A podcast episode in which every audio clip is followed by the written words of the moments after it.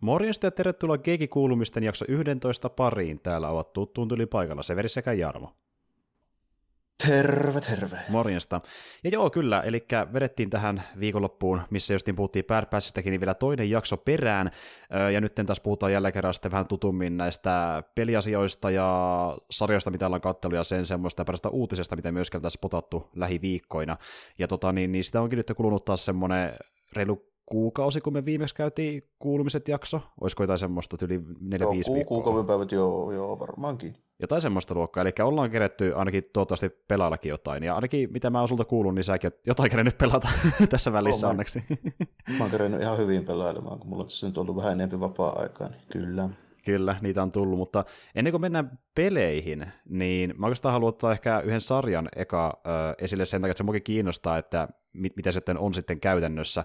Eli niin tuota, mä tiedän, että Jarmo on katsonut Netflixistä tämmöisen niin tuota, vähän niin kuin noottekin saaneen sarjan nimeltään Jasuke. Ja se on hauska, miten se on saanut nootteja, koska niin kyseessä on tämmöinen sarja, mikä on vähän niin kuin Ninja Scrollin henkinen tyyliltä ja toiminnaltaan, ja myöskin sitä fantasialtaan, ja sitten porukka haukkuu sitä siitä, että tämä ei ole historiallisesti kovin autenttinen, mikä vähän hölmöä, kun näkee, mitä se on käytännössä. Ja se voi kertoakin, että miksi tämä on typerää edes puusta tuolla tavalla, kun se on niin erilainen sarja.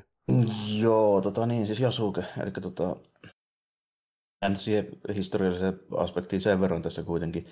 Mä ymmärrän sen, miksi joillakin saattaa olla se nimen jotain semmoisia odotuksia, koska tämä perustuu kuitenkin oikeaan historialliseen tyyppiin. Eli siis tota, Evo nimeltä Jasuke, tähän hätään tiedä, että tiedettiinkö oikeita tai niin kuin virallista nimeä, mutta anyways, niin Tämä siis mosambikilainen tyyppi, joka tuli italialaisen lähetyssarneen mukana Japaniin 1700-luvulla, ei, 1700, 1570. Aivan. About-luvulla, niin, niin tuota, ehkä siis tota, mosambikilainen heepo, josta sitten tota Oda Nobunaga teki samurain.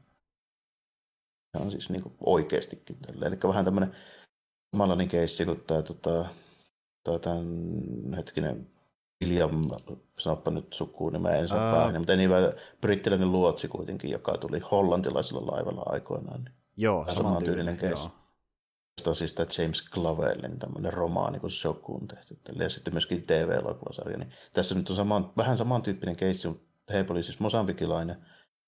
Tota, tai tota, ja liittyy just tämmöisiä jänniä juttuja, että se oli ilmeisesti ihan kohtuullisen hyvässäkin suosiossa tuon tota, Oda Nobunakan niin silmissä silleen, mutta tota, sitten loppujen lopuksi, mutta tuota, tässä sarjassa siihen mennään melko vähän siis siihen aitoon historialliseen hommaan. Että käytännössä se historiallinen homma loppuu ekaan kolme, neljä minuutin aikana, kun tota, ollaan tuolla, tuolla, tuolla. Se oli, olikohan se nyt toi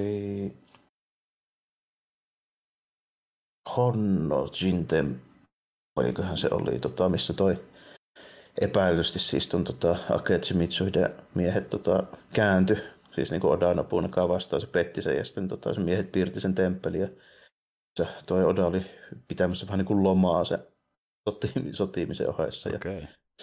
sytyttivät sen tulee ja sitten tota Oda jäi sinne käytännössä. Tässä sarjassa se tehti, hoidettiin sitten silleen, että toi Oda Nobunaga tekee sille temppeli tota, no, niin, jossain yläkerrassa Seppu, kun ja sitten tämä Jasuke avustaa sitä siinä, ja sitten Jasuke pakenee sieltä temppelistä loppujen lopuksi. Okei, eli tämä on niinku se alku tälle sarjalle. Joo. Joo.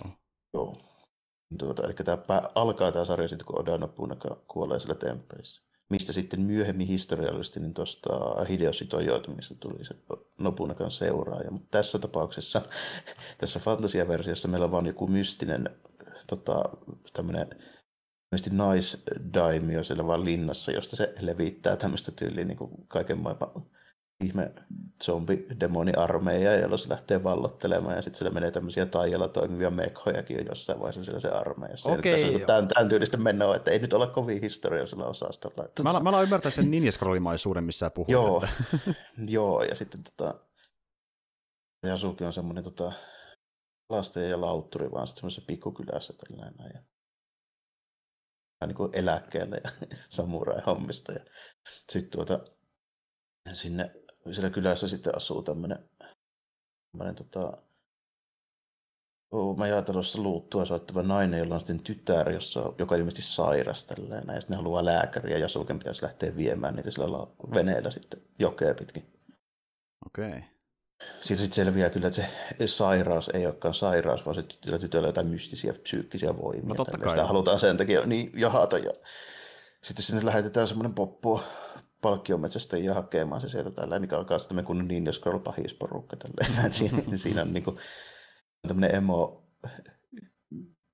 pikkutyttö, tota, no, niin psykopaatti, jolla on aseenakin semmoinen viikate tällainen. Ja se kaverina on sitten tämmöinen niin tyyli Iron Man-tyylinen robotti. Aivan. ja, ja tota, sitten siellä on tota, kolmantena tyyppinä ilmeisesti jotain, mä epäilisin, että joku tiedä ihan tarkkaa kulttuuria, mutta mä epäilen siis jostain Lähi-idästä tai Pohjois-Afrikasta oleva tyyppi, jolla on niin JoJo's Bizarre Adventure tyyli semmoinen standi niin kuin henki, mitä, mitä, mitä, se käyttää. Ja neljäntenä on semmoinen isokokoinen venäläisnainen, joka on itse asiassa siis niin kuin toi ihmiskarhu, eli se muuttuu vielä karhu. Aivan. Siellä on joku Thunderboltsi tulossa vastaan. joo, joo että ihan suoraan niin kuin samat tyypit kuin käytännössä vaikka noin Ninja demonipahiksi. Niin ihan saman tyylistä niin kuin menoa tällainen, niin ei kannata jo tosiaan tosissaankaan ottaa, ottaa historiallisesti tarkkaan, mutta tota, sitä kannattaa ottaa, että se on aika näyttävän näköistä kuitenkin se meininki siinä sitten. Tota... Joo, ja sehän oli Ninja Scrollin se niin vahvuus, että vaikka se Lore ei ole suhun iskenyt täysin siinä leffassa, niin se toiminta on se, mitä, mistä on ylistetty tänäkin päivänä kaikkein eniten, niin kuin mekin on puhuttu niin. aikana jaksossa, että tuota, jos tuo pystyy niin päästä lähellekään sitä toimintaa, mitä siinä leffassa tehtiin, ja vaikka sen sama ohjaa muissa tekeleissä, niin se riittää ihan täysin, jos on tavoitteenakin siinä. Että... No, kyllä toi, niin kuin, toi haiskahtaa niin paljon produktion IGN tyyliseltä niin kuin meiningiltä tällainen. Vaikka toi onkin ilmeisesti sama hetkinen nappi, se on se studion nimi, joka on, mm. joka on tehnyt Netflixille muitakin. Joo, kyllä. Ja, ja tuota niin, niin se on vissiin vähän saman tyylistä, niin jos vertaa tuorempiin ö, sarjajuttuihin, niin vähän Castlevanian tyylinen. Niin kuin... oh, hyvin, hyvin paljon Castlevanian tyylinen, Joo. miten se on ohjattu ja niin kuin näin se toiminta. Ja sille, että niin kuin, siinä on, niin kuin, että jos on ne Castlevanian niin kuin action-kohtaukset, niin aika hyvin tietää, mitä odottaa, vaihtaa siihen vaan tuommoisia vähän niin kuin samurai-meininkejä. Aivan, aivan. Eli, eli voisiko sanoa näin, että niin, jos tykkää sitä Castlevania animaatiosarjasta, niin voisi Asuke suositella? Joo, että jos se, jos se syy, miksi sä tykkäät Castlevania animaatiosarjasta, ei ole se, että se on Castlevania, niin silloin, siis jos se ainut syy mm. ei ole se, niin silloin jo ehdottomasti voisin suositella kuitenkin, että se on niinku semmoinen näyttävä, näyttävä tommonen, tota, yllätys, yllätys, tämä on Lone Wolf Cup, taikka Old Man Logan tyylinen mm. niin tarina, sitten on tämmöisiä mystisiä elementtejä, anime-meininkiä, Ninja Scroll-meininkiä, ja se, se on sitten niin siinä aika lailla. Kyllä, kyllä. Mutta se on tosi näyttävä ja hyvin tehtyä. Joo, että jos on valmi, valmis tämmöiseen niin sekopoltsiin fantasiaa ja tyylikkääseen tuota, niin, niin, toimintaa, eli vähän tämmöisen niin tarinaa, missä, ta, missä tarina on olemassa, mutta se on vähän niin kuin style over substance siinä mielessä, että se on pääpointti, mitä se näyttää myöskin tietyllä tavalla. Tar- joo, niin. kyllä, ja se tarina on hyvin basic, ainakin niin kuin tässä vaiheessa. Että mä epäilen, että tuolla on kyllä suunniteltu jatkoakin, koska se ei kuitenkaan niin kuin ei se päättyy kyllä ihan, ihan tyydyttävästi, mutta se jättää myöskin niin kuin auki mahdollisuudet kyllä niin kuin jatkolle ihan, ihan selkeästi. Että. Aivan. Ja eikö tuossa ollut, oliko se kuusi jaksoa, mitä siinä oli? Oo, kuusi jaksoa, joo. Ja ne kestää vissiin myös joku reilu parikymmentä minsaa. Vähän niin ne on 35 minuuttia, about jotain tämmöistä ne oli. Okei, okei. M- mutta toisin sanoen niin lyhyitä ja niin vähän jaksoja, että niin kerkeä aika nopealla aikataululla katsomaan sen tarvittaessa. Joo, ei se, se iso sijoitus ole, että tota, pikkusen pitempään siihen menee kuin Castlevania ekoilla seteillä, mutta niin kuin, ei paljon pitempään. Mm, mm, no kolme neljä tuntia tyyli riippuen omasta tahdistaan, oh. niin jos katsoo se vaikka saman päivän aikana, ei, ei ole pitkä homma kuitenkaan. Oh. Että... Mä katsoin sen kahdessa illassa, niin kuin, että ei, ei tosiaankaan ollut mikään kova, kova rasti. Että, tota, historiallisena sarjana en suosittele, mutta tämmöisenä menevänä Ninja Scrollin tyylisenä meininkinä, niin mm. ehdottomasti suosittelen silloin kyllä. Joo, ja me puhuttiin Jarmon kanssa, että ne tyypit, jotka tota on moittunut, niin onkohan ne katsonut sen traileriin niin kuin ollenkaan? Koska niin, niin, siinäkin jo näkyy, näkyy niitä. Niin, ja vaikka ei näkisi sitä mölleäkään jossain teasereissä, niin näkee sen toiminnan ja niin kuin, äh, sen genre-tyylin, niin sitä voisi heti päätellä, että ei tämä nyt ehkä se autenttisi välttämättä ole, että jos sitä sitä hakee, niin se, siinä on itse tehnyt tavallaan virheen. Mm. Kun sen siinä sivuutaan niitä juttuja kyllä, että tulee välillä flashbackkejä sieltä niin kuin vanhoista hommista, niin Tota, vähän siinä sivuutaan tälle, että yllätys, yllätys, siellä on niitä, niitä muutamia, niitä Oda esimerkiksi kenraaleita, jotka ei niin sulata yhtä, että nyt tuo joku niin ulkopuolinen ja siitä tehdään samurai niin silleen. Mm. Ja sitten sitten myöskin sitä, että se on ilmeisesti aidosti dokumentoitu niin kuin juttu, että Oda ei uskonut, että sillä Jasukella musta iho, että se uskoo, että se on joko maalattu tai tattuoitu, tai niin kuin pyyti erityisesti niin kuin tälleen, että pyyhkikää tälleen ja näytä, niin kuin, että sä oot oikeasti ton värinen. Aivan. Koska se piti sitä ihan uskomattomana. Mutta niin kuin Oda oli siinä mielessä kuitenkin progressiivinen, että vaikka se piti sitä niin kuin uskomattomana, niin se ei antanut se häiritä tälle. Että Oda teki paljon juttuja, mitä niin kuin myöhemmin olisi pietty niin kuin tai mitä piettiin siihen aikaan varsinaisesti niin aika, aika niin kuin outonakin, että se niin kuin ihan avoimesti niin kuin, tota, oli kiinnostunut niin kuin eurooppalaisesta kulttuurista ja otti Euroopasta paljon mallia ja niin kuin tälleen. Niin Aivan joo, ja se on niin tavallaan ehkä niin, progressiivinen. Joo, ehdottomasti, varsinkin progressiivisesti. Sitä piettiin niin kuin, te, niin kuin sen ja valtaa pitävien silmissä niin kuin, semmoisen tyyliin niin kuin idioottina. Että, tota, aivan, aivan. Että miksi ylipäätään niin kuin, touhua tuommoista meininkiä. Tällä. Se oli siinä mielessä kyllä aika, aika niin kuin poikkeuksellinen mm. sen ajan tyyppi, vaikka oli, oli siinä tietysti sitten vikaakin tällä, että siitä tuli vähän kaksipiippunen homma, kun se oli se nyt ollut niin kuin missään määrin kukaan sen ja tyyppi nyt tietenkään, niin kuin, ei niitä voi oikein jakaa hyviksi tai pahiksi, mutta se syy, minkä takia Odaa pidetään, niin kuin, tai mistä, miksi sitä tehdään monesti niin kuin pahis esimerkiksi niin kuin modernissa fiktiossa ja peleissä ja tälleen. Mm. Niin, se oli varmaan se keissi, kun se tota, se Hiei-vuoren vuoren ne tota, munkkiluostarit, ja siitä kuuli varmaan niin kuin kymmeniä tuhansia tyyppejä, joista suuri osa oli myös siviilejä. Tälleen. Aivan. Koska se, siinä oli semmoinen ongelma, kun se halusi nyt kuitenkin sitten Sokuuniksi. Se Hiei-vuori on semmoinen valtava iso buddhalas luostarikompleksi siinä niin kuin ihan tyliin Kioton lähellä. Että sitten tyliin päivässä marssii Kioton niin kuin kaupunkiin. Aivan. Ja sitten siellä oli niin kuin, tuhansia soturimunkkeja semmoista niin linnatussa luostarissa, niin se ei oikein passannut niin kuin sille, niin Mm. Te päätti hoitaa se homma niin kerralla kuntoon ja se ratkaisu oli se, että poltetaan saakeli kaikki. Okei, no siinä on kyllä niin kuin isojen päätösten mies. joo. Mut joo.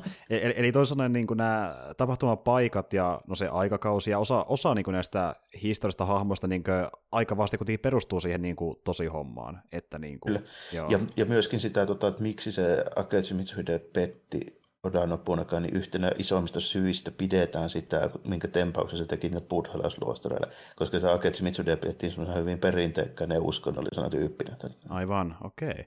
Tuo ihan mielenkiintoinen. Mutta mut, tuo on myös semmoinen niinku, juttu, että tuommoisia vissiin aika vähän tässä sarjassa pureudutaan. Että... Ne näkyy siinä taustalla ja niitä sivuutaan niiden hahmojen dialogissa ja näin, mutta tota, jos ei niitä tiedä, niitä konteksteja, mihin siinä viitataan, niin se menee aivan ohi, että ei niihin keskitytä varsinaisesti. Aivan. Ja sä tuossa sanoitkin äsken, että kuinka räikeitä ne hahmot voi olla, mutta onko ne niin sun mielestä sille pidettäviä tai persoonallisia oh, tai kiinnostavia? Iso, iso osa niistä oli oikeasti tosi hauskoja ja siistejä tyyppejä. Joo ne on silleen hyvin suunniteltu ja siinä oli ihan hauskaa dialogia. Niillä oli jopa ihan hyvää läppää, että nämä palkkiometsästä, jotka lähti nyt messiin, ne jopa oikeasti ihan hauskoja tyyppejä. Kyllä, kyllä. Siis tämmöisessä toimintasarjoissa niin kuin hahmoissa on yleensä kaksi puolta, eli ensinnäkin se, mitä ne näyttää, ja sitten se, mitä ne tuntuu. Eli jos ne on vielä viihdyttäviä, niin se on niin kuin sillä selvä. Että tuo vielä niin kuin bonus tähän hahmojen päälle. Oh, niissä, oli, niissä oli hyvää hahmodesignia ja niillä oli ihan hauskoja juttuja ja tälle. mun mielestä niin kuin ne, kaikin puolin tässä oli tosi hyvät ne hahmot kyllä. Okei, okay, joo. Eli, eli päällisin puoli siltä, että tämä ei välttämättä niin kuin tee mitään kauhean niin kuin, äh, merkittävää uudistusta tämän tyyppiselle sarjalle, mutta se jatkaa niiden Castlevaniaiden ja Nieskrolien hengessä niin kuin vahvasti. Joo, niin. tota, tästä genreä uudista, mutta se, minkä tämä tekee, niin tämä esittelee tämmöisen niin Ninescrollin tyylisen niin samurai-animen nyt ehkä uudelle yleisölle. Mm, kyllä. Sitä kuitenkaan... on kuitenkin aika vanha.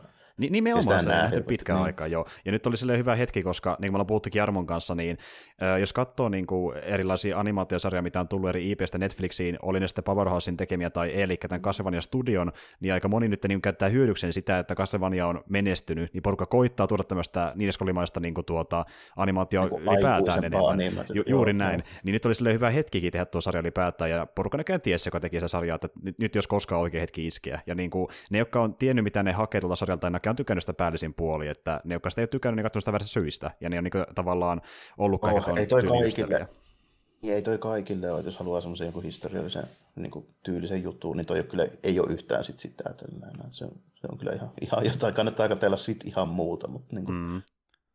Mut se oli sitten niinku odotuksista kiinni. Että mä en ollut ihan varma, että mitä mieltä mä tuosta olin niinku lähtiessä, mutta sen mä nyt tiesin, että en mä oottanut siitä mitään historiallista juttua, muuta kuin nimen puolesta about. Niin, niin kyllä, niin. kyllä. niin tuota, ei siinä mielessä tullut pettymystä. Mä yllätyin kuitenkin siitä, että miten ne hahmot oli tosi hyviä. Se, että ne olisi voinut olla paljon geneerisempiä ja paskempia.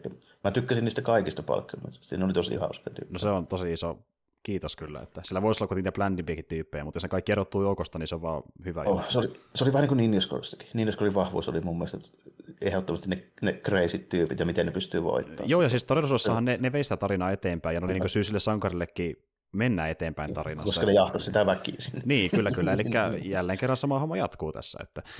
Mut tuota, ja jos miettii tämmöistä historiallista Japania ja siinä tapahtuvaa viihdettä, niin toinen juttu, mitä sä oot myöskin tässä tsekannut, niin on pelimuodossa tuo Nio 2. Sä oot jonkin verran niin pelannut.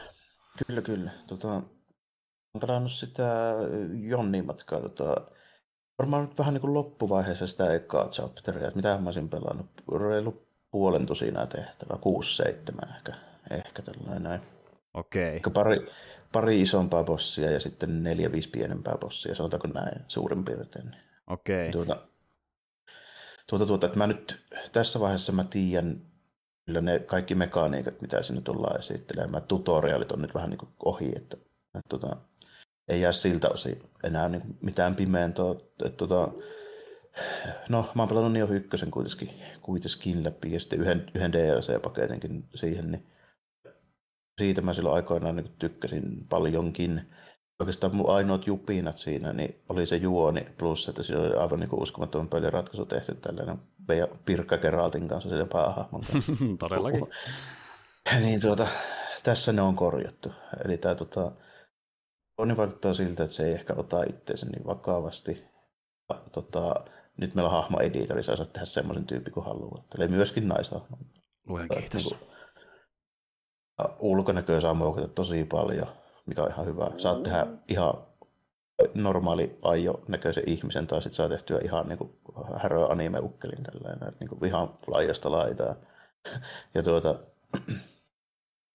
tuota, tuota, pelimekaniikat tuntui tosi samoilta, että se oli silleen hyvä, että oikeastaan kun, no nyt ei ole helppoja pelejä kuitenkaan. Mm, ei todellakaan, ne on kuitenkin niin. niin. Ja sitten muun muassa, kun tuossa tuli just silloin muutama viikko sitten nähtyä pätkää, miten tota, toi Mercury otti kuokkaa siinä heti, mm-hmm. heti ekassa tehtävässä, niin, niin tota, mä voin sen sanoa, että mulla on mennyt pikkusen, pikkusen helpommin, ehkä niillä vanhoilla pohjilla. Niin Terveiset Mercury. Joo, että tota, niin kuin, ei ole ollut vielä niin kuin, isompia ongelmia oikeastaan siinä. Et mulla nyt on kuitenkin niin kuin, sille, tuntuu, että tuli aika äkkiä lihasmuistista ne kaikki tota, väistöajoitukset, ne kiipulssiajoitukset, kaikki nämä tällainen. Mm. Niin kuin, niihin tottu heti oikeastaan niin kuin ainoa semmoinen niin kuin suoranainen isompi uudistus, niin siinä on se, se tota demonimuoto. Mm, ja tota, okay. Ykkösessä oli se living weaponi, joka tulee niin kuin mittarin täyttöön, että saa se iso mela, millä voi husia. Mm. Tässä on sitten niin semmoinen demonimuoto, mitä on kolme vaihtoehtoa. Niin kuin, käytännössä niin kuin, se on raskas körmy nuijalla, keskivaihe kailija puukolla ja sitten tämmöinen makia, makiampi vaihtoehtoinen, vähän tengua muistuttava meininki tällainen. Okei. Okay. Sitten kolmantena, jolla on kyllä niin periaatteessa samat kontrollit ja näin, mutta ne painottaa tietysti vähän eri elementtejä niiden hyökkäyksiä, niissä on vähän erilaiset animaatiot ja eri niin tyyli. Toiset, toinen nopeampi liikkumaan, toinen kovempi lyömään ja näin poispäin. Aivan. tuota, niiden, se valitaan siinä alussa se pääasia. Se menee tietysti vähän samaa kuin aiemmin ykkösessä oli se, että sä otat sinne vaikka just jonkun koirantiin, että sä siihen niin sidot siihen sun living weaponassa ja sen, mm. sen, sen kamiin tälleen näin. Sitten, kun näin. Niin tässä valitaan kanssa ja sitten siitä tulee vähän niin se demonimuoto siitä. Aivan, eli, eli, eli sä edelleen tavallaan niin kuin, sä, sä fuusidut tavallaan niin kuin se hengen kanssa. Oh. Sä, joo, okei, okay. ihan niin kuin living joo. weapon, joo kyllä. Oh, ihan, ihan niin kuin living weapon, niin tässä sitä vähän sitten monipuolista, että sä eka valitset sen niistä kolmesta perustyypistä ja sitten sä voit niihin laittaa vielä niitä demoneita saatavia sieluja, mistä tulee sitten semmoinen bonus, niin kuin erikoishyökkäys ihan siihen niin kuin ihmismuodossakin. Okei, nice. Joka triggeröidään sitten niinku silleen tota, oikein liipasin pohjassa, niin siinä saa sen, niinku, käytännössä sä saat sen, niinku, sen jookain käyttämän sen niinku, hyökkäyksen sitten itsellesi. Okei, tuo aika nice. Jos saa, va- joo, eli jos sä vaikka listit jonkun, sä kykloopi, jonka se hyökkäys on semmoinen, että se niinku, tota, heittää kiveen murikan, niin sitten tuomalla sen kykloopin niinku, siihen sun valitsemaan yhdestä niistä kolmesta komista, niin sä saat sen niinku, liipasimen taakse sitten semmoisen attakin, joka sitten kanssa mahdollisesti se tyyppi esimerkiksi niin räyttää niin kuin maasta vaikka jonkun kiveen ilmaa, joka lentää sitä. Aivan, eli, eli, eli käytännössä saadaan niin yksi uusi erikoisliike verrattuna vaikka Nio oh, Joo. Kyllä, kyllä. Ja sitten tuota, lisäksi niin se, sitä käytetään sitten silleen, että tota, se on yksi counteri niin kuin lisää. Että se vastaa nyt vähän niin kuin tota Demon Soulsin tai Dark Soulsin niin parryä. Että tota, kun Niohissa oli niillä se tota, semmoinen isommilla körmillä varsinkin oli aina semmoinen hyökkäys, että niitä joku silmä välähtää punaisena, sitten tärähtää joku isomman vällin, mistä sä niin tiedät, että sun pitää rollata tai väistää se alta, että sitä ei niin kuin, silleen, Joo. vaikka niin blokkaat. Niin tässä on sitten samaa, mutta tässä sitä vastaan sit on sillä tota, demonimulla niin kuin parry. Sä voit, tuota, tehdä tuon, sä voit tehdä tuon spirit counterin niihin, niihin punaisiin hyökkäyksiin, mikä keskeyttää se ja sitten heittää siitä sen tota, stamina-mittarin nolliin yleensä sitä viholliselta. Okei, tuo aika hemmetin kätevää. Ja toimisi tämä myös bossien kanssa? Po, po, toimii etenkin bossien kanssa. Et, niin kuin, tota, syy, miksi esimerkiksi niin Mercurilla oli vaikeuksia sen, tota, sen, sen sen tota, hevosen päädemonin kanssa oli just se, että siinä pitäisi käyttää sitä tota, noin, niin spirit parroa siihen niihin punaisiin hyökkäyksiin, muuten tulee tosi paljon kuokkaa. Mä toivon, että Merkari kuuntelee tämän jaksoa. Joo. joo. Mutta joo, kuulostaa hemmetin hyvältä. Ja, e-, eli, eli niin mekaniikoltaan niin tuota, tuo parrusysteemi ja sitten se niin erikoisliike ja se, että tavallaan ne demonit korvaa sen limivepön, niin ne on niin ne isoimmat ainakin kompatin ne iso, Joo, ne, ne on ne isoimmat muutokset ja sitten tota, Malalla tässä menee, niin kuin, että staattipainotukset on samat, aseet, kaksi pääasetta valitaan alussa ja niihin ne tietyt, tietyt tota, niin ominaisuudet vaikuttaa samalla kuin Soulsseissakin. Mm. Tälleen. Ja varusteita tippuu vähän sille Diablo-tyyliin, että se on pidetty samaan. Kyllä. Joo, ja se olikin se valtti oikeastaan Nio ykkösessä, että eronosti Soulsiin, missä niin kuin pahimmillaan voi missata tosi tärkeitä itemitä, vain kun ei tiedä, missä hemmeti arkussa ne oikein piileksi jossain vuoren juurella, kun taas tuossa niin sä et oikein voi olla missään, mutta niin. niitä on niin paljon, ja niin just niin se, että kun se esineiden skaala ja niiden ratingi on niin paljon valtavampi kuin ö, Dark Soulsissa, että siinä just niin käytännössä ei voi olla löytämättä asetta, jolla sä et pärjäs pelissä jollain tavalla vähän niin kuin easy veillä, että tavallaan... Joo, niin, kun kuin... on, niin, ja sitten kun ne on sidottu vielä sun hahmon siihen leveliin, niin se tulee aina niin kuin sopivan tasosta kamaa. Sitten mm. ne vaan randomilla vaihtelee ne bonusominaisuudet ja tälleen. Juuri se rariitu, missä sitten rariitusta riippuu se montako niitä bonusominaisuuksia. Juuri näin, ja sitten pystyy kuitenkin scrapata aina itemeitä, ja sitten öö, toimiko se val... forge-hommia ja, ja silleen vähän sama, se on hyvin samantyylisesti kuin ykkösessäkin toimii forge-hommat ja niin kuin näin. Okei, okei. Okay. Ja kun sä puhut noista demoneista, niin onko siis näin, että vähän niin kuin Living Weaponikin, niin sä voit vaan sieltä hubista käydä vaihtamassa aina? Että lennost... Joo, Joo okei. Okay. Ihan, se on käytössä ihan samalla lailla kuin Living Weapon, mutta siinä on vaan nyt kolme erilaista niin kuin transformaatiota. Aivan, aivan. Mutta kuulostaa niin kuin sen lainolta versiolta, mikä vaan hemmetin hyvä juttu, että entistä mm, enemmän niin leikittävää toisin sanoen. Ja tuota, miten, nyt, nyt kun tässä luodaan itse se hahmo, niin liittyykö tämä sen takia miten tarinallisesti ekannioihin vai liittyykö se mitenkään ekannioihin tarinallisesti? Toistaiseksi ei mitenkään. Okei. Okay.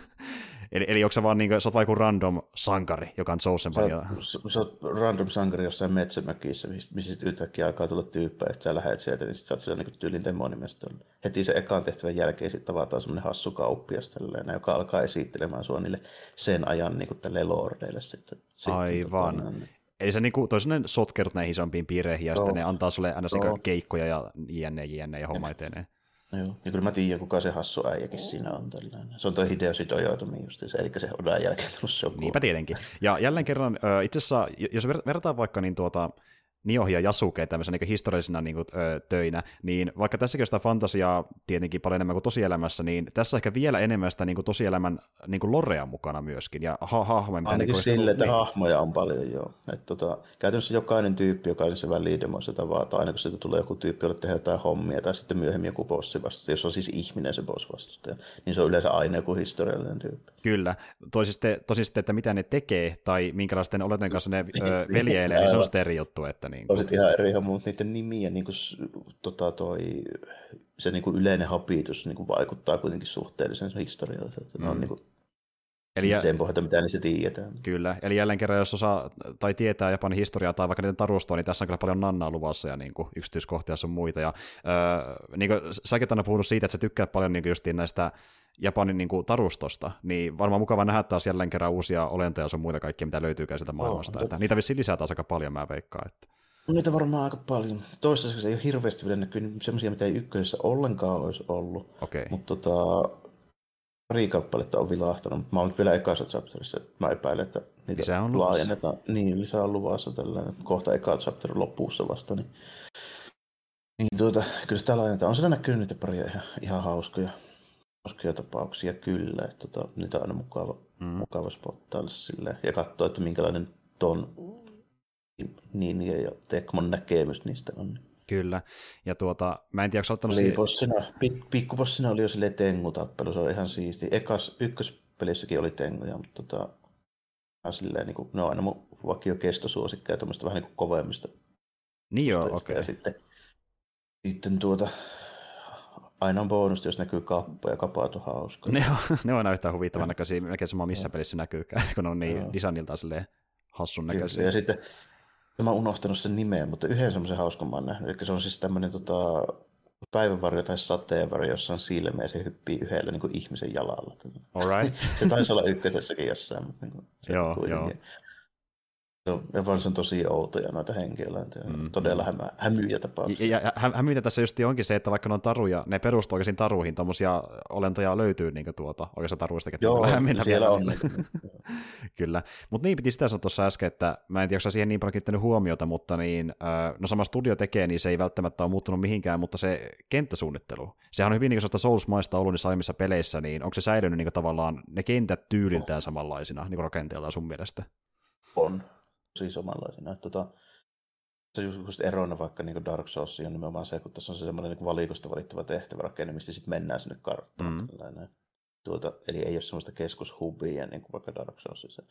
Muuten ne kenttien rakenne, niin esimerkiksi se ensimmäinen kylä, se on hyvin samankaltainen kuin tuon jo ykkösen se ensimmäinen kylä sillä lähellä rantaa. Tällä. Eli okay. eka mennään täältä näin, sitten mennään vähän kattoja myöten, niin päästään avaa se portti täältä ja sitten mennään temppelin portaita ylös ja sitä rataa. Niin kuin, että sitä se on kyllä. Tällainen, mutta, niin kuin, se voi, voi heittää myöhemmin vähän jotain muutakin messiä, mutta en mä siitä niin kuin, oota välttämättä mitään mahtavan niin kuin, omaa peräistä sen kenttäsuunnittelun kautta. Kaikki, mitä mä oon nähnyt, on kuitenkin niin hyvän näköistä. Niin, niin. perus ö, sama niin. taso, mitä oli ykkössäkin. Ja, niin, oh. Niinhän säkin sanoit, ö, ennen kuin, tää, ennen kuin sä pelasit Nioh kakkosta, että niin kuin, mitä sä ehkä uskallat odottaa, niin on se, että ehkä vähän laajentaa sitä pelimekaniikkaa, mutta muuten voi pitää vaikka samanlaisena, kun se toimii niin hyvin siinä ekassa pelissä. Plus tämä, että päästään eroon siitä purkakeraltista, että se nyt oli vähimmäisvaatimus. Joo. Kyllä. Aika vähän mä siitä niin kuin siinä mielessä just niin vaadin uudistuksia, koska se oli niin, mun mielestä aika, aikaista niin valmis jo monin tavoin. Niin tota, nyt ollaan aika lailla siellä osastolla, mitä niin kuin, tämän jatko-osalta niin kuin ootinkin, että ei toi niin kuin muuta hirveästi mitään. Että tuossa on suurin piirtein saman verran eroa kuin jos on pelannut kahta peri, peräkkäistä Dark Soulsia, niin sitten sä tiedät, niin kuin paljonko tuossa on eroa. Aivan, aivan. Ja sä sanoit, että niin ne hahmot on tai niin ne olennot on myöskin niin pääosin samanlaisia, mitä nähty aiemminkin, mutta... Ne alkupään joo.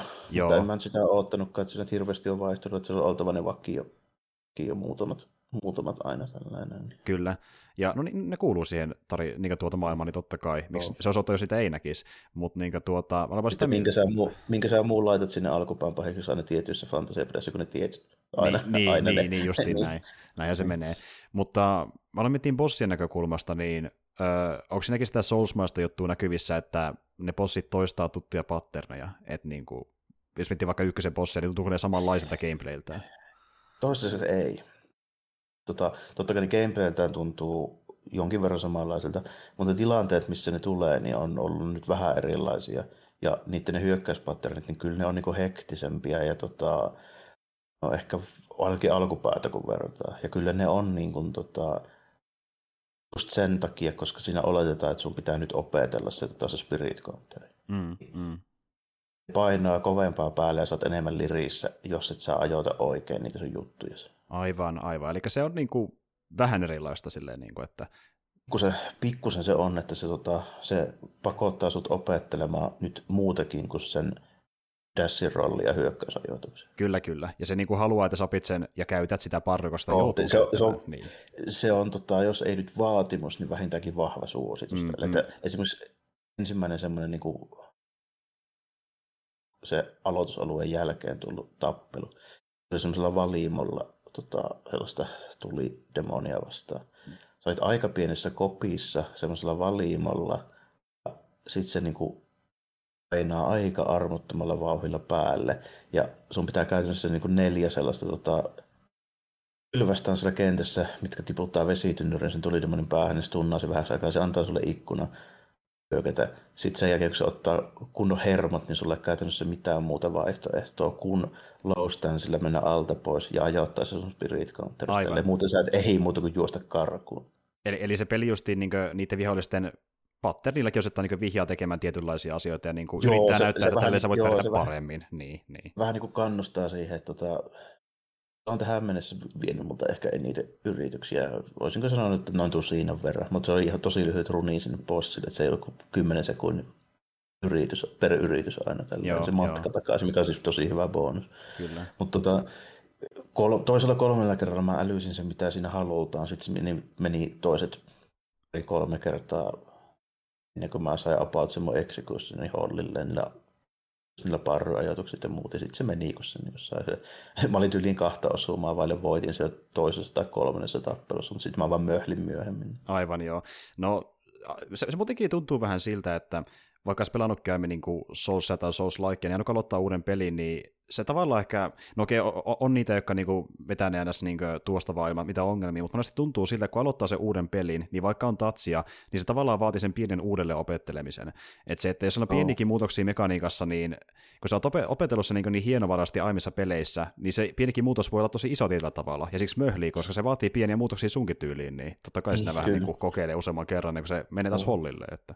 Kyllä, kyllä, ja tuossa oli niinku just sitä, että mitä ei mun mielestä ekassa ohissa vaadittu ihan niin paljon. Ainakin jos se saattaa johtua mun asevalinnoistakin. Kun tota, ekassa ohissa mun pääase oli keihäs. Mm. Tässä kakkoissa mun pääase on Ordet, eli se iso miekka. Tota, se, sinne pitää mennä vähän lähemmäs. Tota, yleensä sit vaatii sitä, että sun pitää ne ikkunat niin valkata vähän tarkemmin kuin keihäällä. Joo. Sitten tuota, plus sitten tota, se, että kun tuntuu, että Nioh ykkösessä pystyy aika pitkälle vetämään niin kuin midlestään se keihäällä ja sillä siisti, jos haluat niin kuin varman päälle mm. vetää. Tässä tuntui siltä, että varsinkin se, siinä se hermovaiheessa sitä tuli demonilla, niin siinä oli lähes pakko vetää loustaan sille, että se sun liikkumisnopeus ja niin staminan kulutus putosi niin paljon, että sä ehit alta pois. Aivan, aivan, joo. Eli, eli, eli se vaatii myös eri tavalla sitä stanssienkin kanssa kikkailua. Että, joo, joo, se vaatii ehkä, että jos sä haluat niin kuin oikeasti osata sen niin kuin hyvin, niin sit, nyt, nyt, sun pitää osata ne stanssetkin jo aika alkuvaiheessa, plus sitten se spirit tota, niin kuin triggerisysteemi. Aivan, aivan. Eli, eli siinä ei ehkä ole mahdollisuuttakaan siihen, että pystyy vaikka Brute Force jollain tietyllä stansella. Varmaan, py- varmaan pystyy tietyillä aseilla varsinkin ja tälleen, mutta tuolla mun valinnalla ei. Mulla on niinku iso miekka ja tonfet, eli kaksi niinku ihan päinvastaista. Okei, okay. joo. Ja jälleen kerran tuokin ihan tuttuu tämmöistä peleistä, että niin kuin, jos tuo range muuttuu asiassa, jos vaikka sanotaan 10 senttiä, niin sekin voi olla tosi iso muutos siihen niin kuin, tyyliin, mitä sä taistelet. Ja se sun erila- niin, Plus niissä sitten kun erilaiset ja eri mittaiset hyökkäysanimaatit ja näin, niin nekin pitää muistaa ja opetella. Juuri näin. No, ekassa ohissa niin Living Weapon oli semmoinen keino, jolla pystyy brute tilanteen kuin tilanteen, jos tuntuu siltä, mutta niin, onko nuo demonit yhtä tehokkaita sun mielestä, että ne auttaa, oh, jos about, ei muuten pärjää? About just yhtä Kyllä. No se, se, tota, se Demon Tracker on about ihan sama tyylinen kuin se sun Wing Weapon, eli sitten kun se mittari on täynnä ja sä täräytät sen kehiin, niin sä ihan nyt niin kuin pahkaa juokse sen niin kuin vahvoja hyökkäyksiä kohti, mikä syö sen mittarin tosi nopeasti sitten loppuun, niin kyllä siinä aika hyvin antaa kuokkaa, että niin kuin, tota, tyylin se vielä sillä tota, demonimuoto runilla, niin kyllä sillä niin kuin puolet siitä bossin life-parista pystyy vetämään. Okei, okay, okei. Okay. Mutta joo, kuulostaa niinku pääosin aika hyvältä ja niinku siltä, että jos tykkäs ekasta johista, niin miksei hypätä kakkoseen. Että se kuulostaa ehkä jopa... Vaikea, niin. vaikea mun olla tätä suosittelematta, jos tykkää ykkösestä. Että niin tämä on sitä samaa, mutta vähän pidemmälle vietynä ja paremmalla päähahmolla, koska sä saat tehdä se itse. Niin, luen kiitos. Siis oli niin tylsä katsoa sitä aiempaa hahmoa, kun se, se näytti mm. Geraltilta ihan liikaa. Se, se on niin opi, jos Geralt kopia, niin se oli tosi ankeita joo.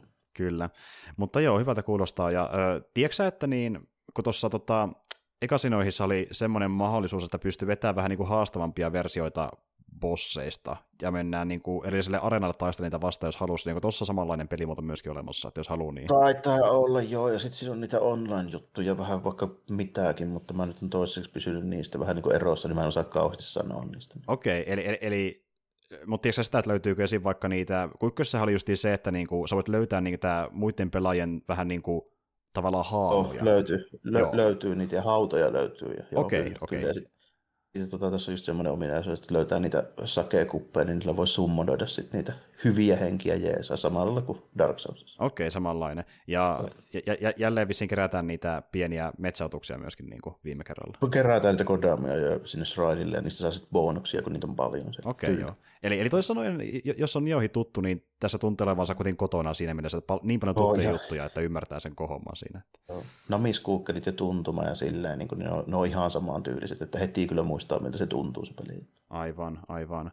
Kuulostaa kyllä hemmetin hyvältä. Tuota, Öö, no, Niohi 2 selvästi suositus niille, jotka tykkää sekasta pelistä, ja ehkä varmaan, niin kuin, jos Souls-laki kiinnostaa, niin siinä mielessä kokeiluarvoinen ainakin vähintään oh, alennushintaa. Että...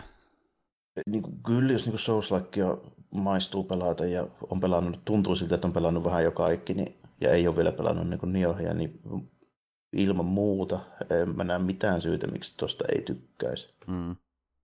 Muuta kuin, että jos on tosi niin kuin, hardcore-fanaattinen Dark Souls-fani on niin sitä mieltä, että siihen gameplayhin ei saa eikä voi muuttaa enää mitään paremmaksi, niin sitten tietysti ehkä ei.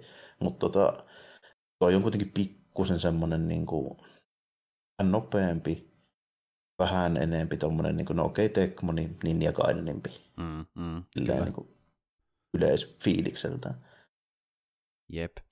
Mutta joo, tuota kuulostaa hemmetin hyvältä. Ja, äh, niin se piti myöskin mainita tässä, että niin kummastakin Niohistahan on tullut, ainakin oliko se Pleikka Vitoselle, mä en tiedä, onko Xbox Seriesille tullut, mutta niin ainakin Pleikka Vitoselle on tullut ne päivitetyt versiot niistä peleistä, ja jos ne omistaa jo Pleikka neloselle, niin ne pystyy vissiin päivittämään ilman mitään niin kuin maksuakaan niin kuin se uuteen versioon, niin semmoinen suositus kaikille, jota löytyy vaikka alempi versio, Pleikka neloselle esimerkiksi. Joo, tuossa tosiaan heti oli se, että ilmaiseksi pystyy, se tuli niin kuin alkuvalikossa jo se, että jos, jos haluatko tyyliin näitä seivejä siirrellä sinne PS Vitoselle ja tälleen. Kyllä. Tuota, tuossa on myöskin semmoinen hyvä bonus, mitä mä ehdottomasti niin pidän hyvänä tuommoisessa toimintapelissä, missä on niin ajoitus tärkeää. Jossa saa heti valita sen tota, sinemaattisen moden tai sitten action moden, joka siis toisin sanoen lukitsee sen frameit tai ei, ja grafiikat tietylle tasolle. Aivan, aivan. Se on kyllä hemmetin hyvä. Tuota, oliko muita pelejä, mistä ei ollut puhua vielä tässä kästissä? Joo, tota, tota, tota, mä voin nopeasti sanoa sen verran, että parista pelistä, mitkä mä pelasin läpi tuossa, niin mä miksi tosiaan pelasin läpi. Niin kuin, uut, uutisena, niin kyllä täällä pelataan pelejä jopa läpiikin, että ei no, vaan niin. aloiteta. niin, niin, niin tuota, tuota, Hämiksen pelasin jo pari viikkoa, kolme viikkoakin voi olla jo siitä, en enää edes muista, niin pelasin se läpi joo, ja pelasin vähän DLC-pakettiakin yhden siitä sitten samaan syystä. Ja sitten tuomasin, että nyt riittää, että pelataan välillä vähän muutakin. Niin, mm.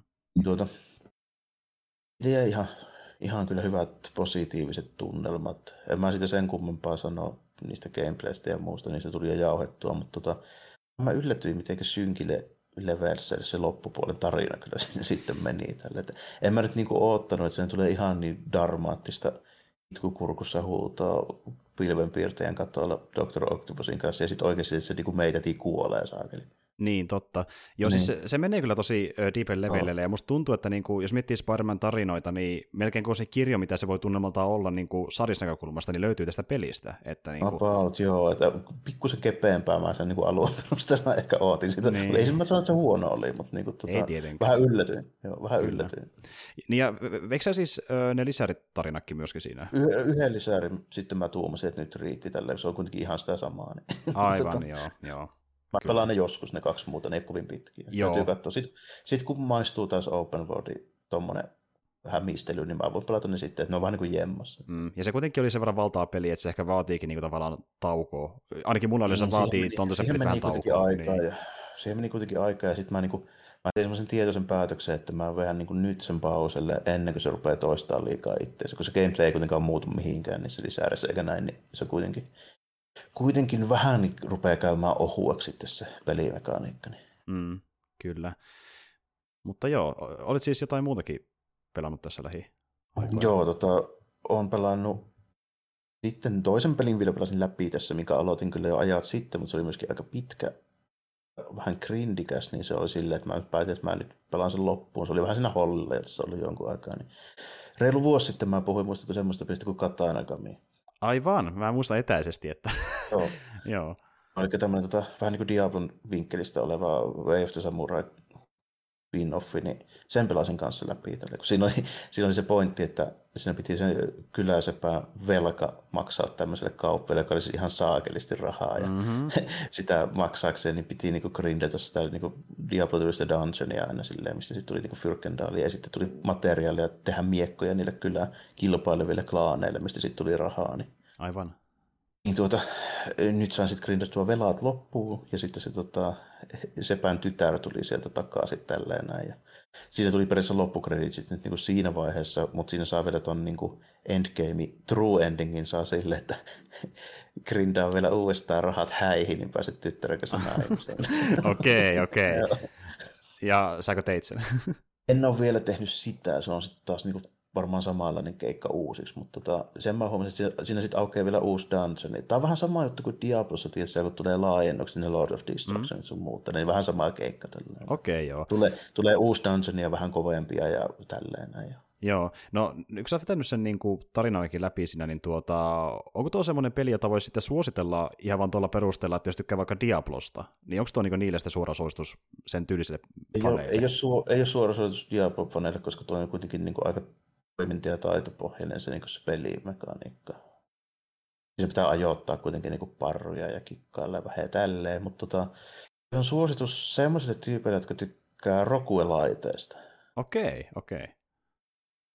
Tuossa on kuitenkin semmoinen homma, että sä menet sinne dungeonia ja väännät niin pitkälle kuin uskallat, ja mm. sitten jos kuolet, niin menetät kamaat. Joo, että niinku, joo, ja muutenkin musta tuntuu monesti, että Rogue Light Like fanit on vähän niinku semmoisia pelaajia, että mä oon nähnyt, että moni niistä niinku ei kauheasti välitä genrestäkään. Että jos on vaan niinku se ominaisuus, että niinku tulee sitä randomia naamalle tiettyjen sääntöjen rajoissa, niin se niinku riittää jo houkuttimeksi. Että niinku varmasti oh. jos niinku tykkää sen tyylistä pelistä itsessään, niin tuo voi olla aika potentiaalinen. Ja jos mm. mä en ihan väärin muista, niin se ei silloin aikanaankaan ollut mikään tämä kallis. Eikö se ollut joku, oliko se alle 20?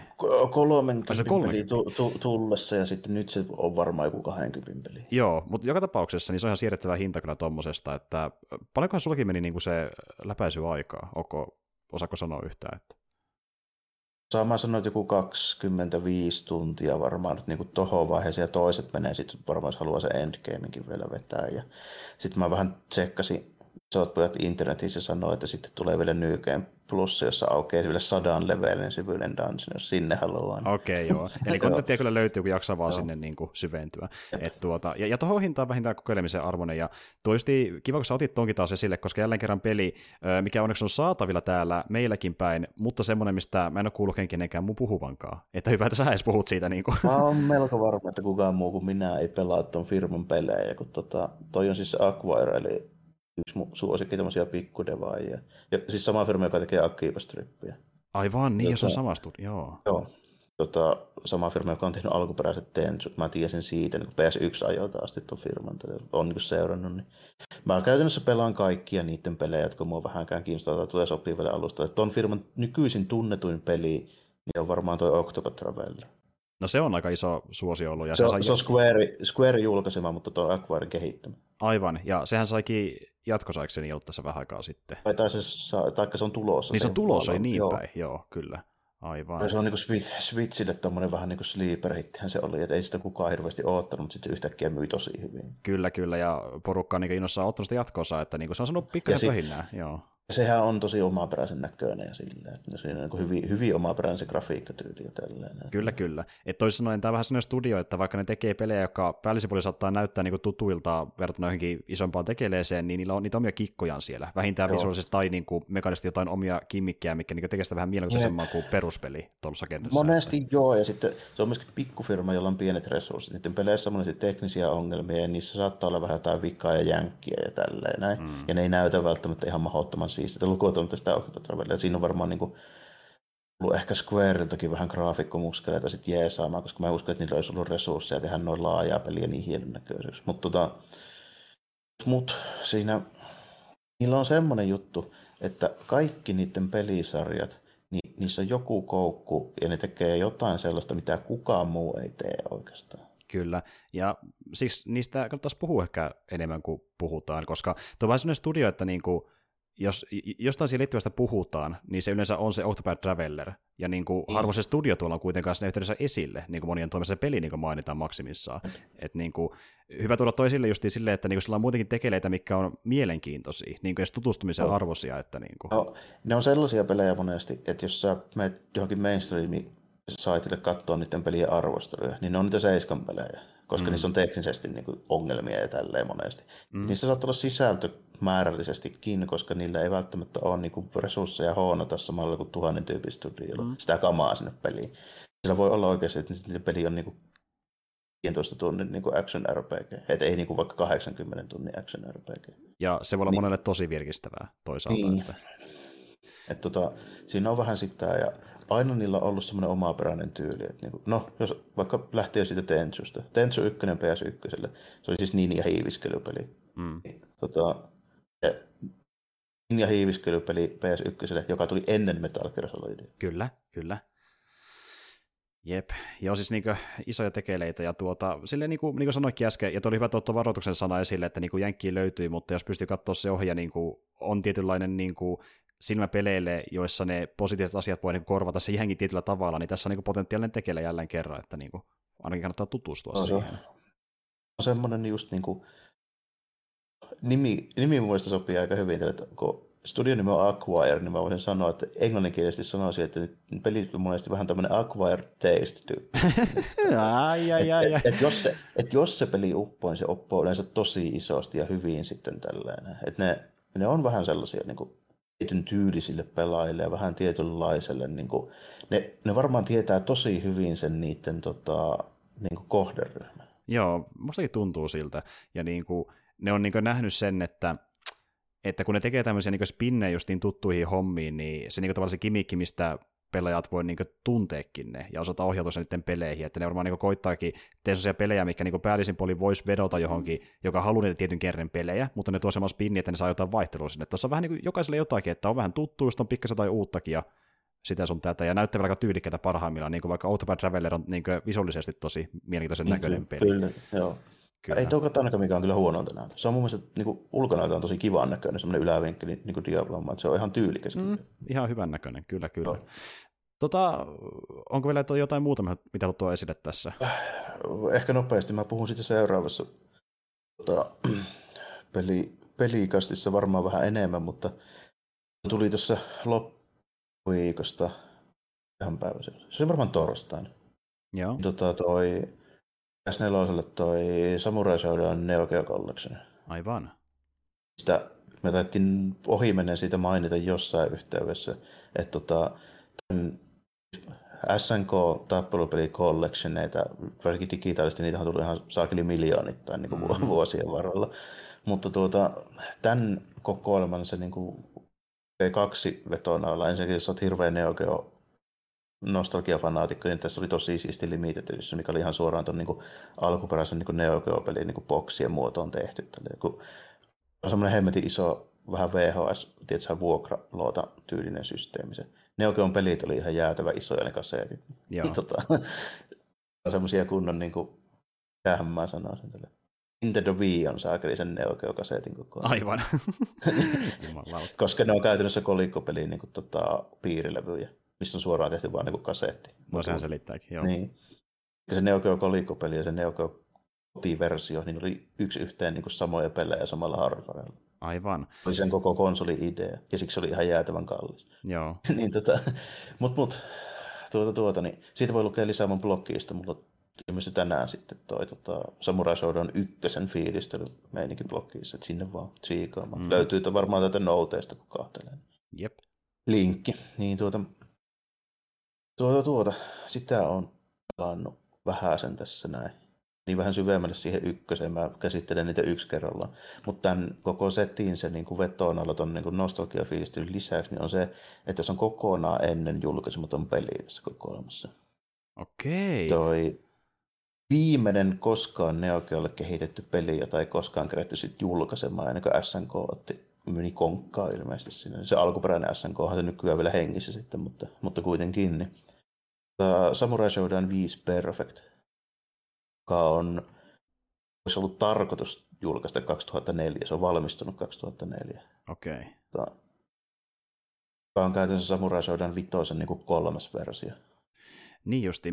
Mikä se edellinen on siitä? Samurai Shodown vitoinen, Samurai Shodown 5 Special ja sitten tämä tota, Perfect, sitä ei koskaan kerätty julkaista. Okei, okay. mikä sitten on niin vaikka Special ja Perfectin niin kuin ero, jos niitä kahta vertaa? Pieniä pelimekaanisia eroja, pieniä hahmokaartieroja niin kuin käytännössä se on niin kuin uusi tappelupeli-iteraatio samasta pelistä. Samalla lailla kuin vaikka Street Fighter 2 tuli Street Fighter 2 Turbo ja sitten Super Street Fighter Niin, tuttu juttu. Esimerkiksi näin, niin, tuttu juttu näin. Silloin, silleen noita 2D-tappelupelejä tehtiin siihen aikaan. Vaikka toi onkin niin kuin huomattavan moderni, kun toi on tullut 2004, niin, kuin, niin osi, se vain johtuu siitä, kun Neokol oli niin tosi pitkäikäinen laite. Tällään. Se valmistui jopa 89 ja ne poistui käytöstä 2005 No ihan hemmetin pitkää seelistä. Aika pitkä siivu, kyllä. joo, kyllä. Se on aika pitkä siivu, niin siinä kerkesi tulla vaikka mitä. Tuo eka Samurai vuotta 93. Joo, ja siis sitten tuota... tuota... 11 vuotta niin sitäkin sarjaa tehtiin samalle alustalle. onko sitten, onko kutonen sitten niin kuin viimeisin iteraatio vai miten kutonen se... on periaatteessa viimeisin, mutta siinä ei ole nimeä, nimessä ei ole sitä kutosta, se on vain pelkkä samurai. Näin mä muistan, että se on niin rebootti tietyllä tavalla siitä. Joo, Joo kyllä, kyllä. Ja tota, tietyllä, niin... tietyllä, tietyllä tapaa rebootti. Siitähän mä muistaakseni puhunut. Oliko se peräti, oliko se 2019 parhaissa meikäläisellä. Joo, se saattoi olla, sitä kehutaan ainakin aika vuolaasti, että Joo. hyvää settiä. Ja tota, eikö siihenkin, siihen uusimpaan tullut niin kuin, tylin tähänkin päivään asti, niin mä muistan milloin viimeisin on tullut, mutta jonkinlaisia lisäsältöpäivityksiäkin. Että... Viime viikolla tuli viimeisin Season paketti uusia hahmoja. Joo, näin mä muistin, että mä katsoin jonkun semmoisen uutisen, kyllä. Tuota, niin, eli, eli tämä kokoelma, niin oliko siinä nyt, nyt sitten niin kuin tälleen ainakin päänumeroittain niin kaikki ne aiemmat? Mikä... Kaikki, kaikki Neogeolle tulleet ykköstä vitoseen päänumeroittain joo, ja sitten se niin tämä 2019 versio on sitten niin kuin repoutettu kutoinen. Sinne on tullut spin-offeja välillä vähän muillekin vermeille ja välillä vähän hämyillekin vermeille, mutta ne ei ole välttämättä sit enää edes tappelupelejä. Et me ollaan sitten sillä osastolla kun, mm. samalla kuin mitä Capcom teki vaikka Street Fighterin kanssa. Että meillä tulee Street Fighter 2 ja sitten yhtäkkiä livahtaa vaikka joku Puzzle Fighter 2. Aivan. Sinne tälle väliin. Spin-offit tulilla. Niin, niin, kyllä. Joo. Kyllä, kyllä. Sitä, sitä on pelaillut. Tota, siellä blogissa on siitä ykkösestä puhetta ja tota, puhun varmaan niistä, varsinkin siitä vitosesta ja mahdollisesti parista niistä uudemmasta sitten myöhemmin, kun mä kerkeen niitä vähän enemmän pelaamaan. Mutta Joo. Mulla on, tota, mulla on varmaan kolmosesta eteenpäin, niin tuntuu siltä, että sen sarjassa on tullut aika suuria muutoksia ja vaihteluja niiden osien välillä. Mulla saattaa niistä olla jotain asiaa sitten vähän myöhemmin. Joo, no mä tälle ajattelin, että kuitenkin se on se blogi siellä ja sitä löytyy vähän niin kuin tavallaan ehkä syväluottavampaakin settiä näistä peleistä, niin jos kiinnostaa just enemmän kuulla ja, tai nähdä Jaron mielipiteitä näistä peleistä, niin kannattaa sinne mennä lukemaan sitä mieluummin, että tavallaan voisi ehkä ollakin silleen hyvä, että sä käyt jonkun loppukaneetin sitten, kun sä oot niin kokonaisuudessaan testannut, mitä se on luvassa, että katsoo sitten Joo. mieltä. Niitä varmaan tulee tässä pian välissä kyllä varmaan taukoja, mutta tota, ykkösestä vitoseen, niin mä oon tässä alkukesän ja varmaan menee tuonne ehkä loppukesäänkin puolelle ennen kuin viimeiset tulee, mutta ne tulee kuitenkin kesäaikana kaikki. Kyllä, kyllä, että siinä kerkee sitten pikkuhiljaa pelailla niitä aina, kun tulee vaan saataville. Mä, väliin, mä vaihteluvuoksi pistän varmaan blokkiin välillä vähän Famicomia ja vähän Unboxausta ja sun muutakin sinne, että ei tule ihan perään jälkeen kaikki. Joo, löytyy paljon muutakin, ja tuota niin, niin e, e, e, eikö sulla viimeisin, oliko sulla viimeisin nyt joku unboxaus, vai mitä se olikaan sillä viime, niin, oliko tämä, niin, äh, tämä peli sitten se viimeisin teksti? Mitä tämä, joo, tänään tuli tämä Samurai Shodown 1. Niin, että se oli se tuore. Se on, se on mun viimeinen, joo. Okay. Sunnuntaisin öleensä aina tulee, paitsi perjantaisin tulee monesti unbox, se on sopiva päivä niille. Niin, että se oli se tahti, okei. Okay. Joo. Joo, kyllä, kyllä. No tuota, Tuossa varmaan ehkä on ne tärkeimmät, onko näin? Eiköhän, oot, oot sä pelannut jotain? joo, oon mäkin pelannut. Tätä mä ottelinkin. No, äh, mäkin on tuttu peli pelannut, nimittäin mä hyppäsin jälleen kerran Valheimin pariin. Tuota, pidin taukoa sitä kaveritten kanssa, koska se peli on kovituttamaan. tota, niin, se on äh, Early peli edelleenkin, tai niinku aika tuore peli, ja se meinaa, sillä on vähän ongelmia, ja okei, okay, se on tarkoituksellisiakin juttuja, kuten vaikka semmoinen juttu, että kun siinä pelissä etsitään näitä vekvisiireitä, mitkä on riimukiviä, jotka näyttää, missä bossi on siellä pelissä, ja me päästiin siihen kohtaan, että pitäisi löytää sen pelin viimeisen bossin vekvisiiri, niin pelintekijät on tarkoituksella laittanut sen spam aika pieneksi, mutta se on sitten ihan helvetin pieni, että niinku, aiemmin löydettiin niinku aiemmat vekvisiirit tyyliin ekalta biomilta ne mentiin. Niin siinä on biomityyppejä, ja kun sä menet sinne biomialueelle, ekalle mikä löytyy, niin yleensä siellä on melkein heti se vekvisiri. No, me käytiin läpi yli kymmenen versioa siitä viimeisen bossin Vekvisiristä ei löytynyt vieläkään. Eli kun meillä aiemmin meni aikaa, se on alle tunti löytää Vekvisiri, meni kymmenen tuntia, ei näkynyt missään. Niin kyllä se alkaa vituttaa sitten jossain vaiheessa. Joo, kyllä. kyllä, kyllä. ja... kypsähtää jossain Jep, ja sitten kun oli tapana mennä yleensä niin porukalla, mitä kolme tyyppiä etsii niitä vekvisireitä, niin me oikein jaettiin porukassa, että jokainen meni eri alueelle sitä karttaa, että varmasti löydetään, mutta ei sitä vittu näy missään. Ja sitten kun me oltiin pelattu silleen, että niin me ei haluttu katsoa liikaa netistä mitään ohjeita, niin se oli niin pitkä, että oli pakko katsoa, että missä helvetissä se sijaitsee, että on missattu niin joku tietty kolo. Ja tuota niin, kun me löydettiin tuntomerkit, me katsottiin niiden perusteella vielä vanhoja paikkaa uusiksi, ei löytynyt mistään, niin todettiin vaan, että ei tätä vittu jaksa. Ja pidettiin tauko siitä, me niin kuin ei pelattu sitä yli ehkä kuukauteen tai vähän reilumpaakaan aikaa, ja nyt hypättiin takaisin kuitenkin sinne, ja kun me kuitenkin ollaan koettu se peli päällisin puolin niiden bossien osalta, kombatin osalta ja sitten niiden päitysten osalta, niin me ei niin tarvitse enää sitä grindausrumpaa siinä mielessä käydä uudelleen, kun se on tuttua meille. Niin me nyt pelataan vähän sillä tavalla, että me maksimissaan kaadetaan ne bossit, joilta saa parhaat ö, rakennusmateriaalit ja käsitetään basien ö, suunnittelemiseen. Eli jokainen tekee oman talon, ö, millä tyyllä haluaa. Ja se on niin me ollaan niin käytännössä niin pelataan Simsiasta tällä hetkellä, eli hyvin eri tyylillä kuin aiemmin. Se on niin tämän hetken se kouli. Ja sitten niin tuota, jokainen on tehnyt eri tyylisiä kämppiä just, että niin yksi kaveri rakensi semmoisen vähän niin kuin kartanon metsän siimekseen, ja se näyttää siltä, että siellä asuisi just joku paroni suurin piirtein, ja toinen sitten, kun se vastaa enemmän niin kuin meidän tästä maatalouspuolesta, niin sillä on vähän niin kuin ma- maatilakylä tavallaan, missä se asustaa, ja sitten kun mä oon satama päällikkö ja äänes majakan vartija, niin mulla on tietenkin majakka, missä mä asun. ja niin kuin, se oli aika siistiä lähteä suunnittelemaan tuolla, niin että miten voi tehdä semmoisen niin mahdollisimman uskottavan näköisen rakennuksen noilla premisseillä niin sen pelin materiaalilla. Niin se oli kiva niin suunnitella ja todeta, että kaikki ei ihan onnistu siinä kuitenkaan, koska äh, esim. kun miettii vaikka kattopaloja ja lattiapaloja, niin yleensä löytyy vain kaksi tai kolme erilaista, ja niitä ei pysty käännellä ihan mihin tahansa asentoon. Niin, se, niin ei voi ihan mahdottomia tehdä. Joo. Se vaatii ihan kompromisseja. Sitten tota, niin, niin, välillä just niin, siinä tulee semmoinen ongelma vastaan, että niin, jos rakentaa vaikka ns. liikaa niin tuota vaikka, tai sanotaan, että tekee liian korkean seinän, niin jossain kohtaa se seinä romahtaa automaattisesti, kun siinä on niin tavallaan liikaa painoa päällä sen pelin logiikalla. Mut se no, se... siinä joku, joku tota, laskennallinen niin kuin arvo annettu niille, että se ei ole mahdollista tehdä ihan mitään vaan. Juuri näin, Joo. ja se ei suoraan mitään niin kuin lukua kerro, mutta se niin kuin värikoodalla näyttää, eli niin kuin sinise, on, sinise on tavallaan niin kestävin, ja sitten niin punainen on sitten semmoinen, että jos siihen rakentaa jotain päälle, niin se romahtaa sen jälkeen, niin sä, sä niin kuin näet katsomalla sen värikoodi, että pystyykö laittaa vai ei, ja sitten siinä on myöskin semmoinen juttu, että jos käyttää niitä heikompia materiaaleja, kuten vaikka puuta, niin sä voit rakentaa puitten varaan niin kuin tavallaan heikomman rakennuksen kuin vaikkapa metalla vahvistettujen palkkien varaan. Ja meillä on vielä vähän rautahakusessa, niin mäkin tein sen ns. majakan niin kuin tuota, puitten varaan, ja sitten visio oli semmoinen, että mä tein sitä about jonkun, en mä tiedä, parinkymmenen seinän korkusen, mutta se piti kompromissina tehdä vähän kymmenen, koska se muuten ei kestänyt se, kun rakennus pysyy pystyssä, että siinä mä niin masentuneena, että no mä sitten madallaan perkele ja puron kun rakennuksen jumalauta. mutta siinä olisi pystyy tehdä silleen kätevästi, että kun vähän niin kuin Minecraftissakin, niin pystyy ottaa esineitä pois välistä, niin se kun me saadaan vaan rautaa lisää, niin pystyy vaikka ottaa sitä palkit pois välistä, laittaa tilalle metalliin, metallisen ja rakentaa sitä päälle vielä korkeamman, kun pohjakotikon valmiina, että niin kuin, ei tarvitse ihan kokonaan purkaa sitä tulevaisuudessa. Niin. No, hyvä. Sitten sä voit tehdä semmoisen aio pyöreän kivisen majakan sinne. Kyllä, ja kyllä. sinne ki- kiveen nokka ja ruveta huruukoksi. no mä oon ottanut, että milloin me saadaan meidän äh, kaljat valmis, kun nekin sillä vielä ottaa kehittymistä, mutta tuota niin, niin.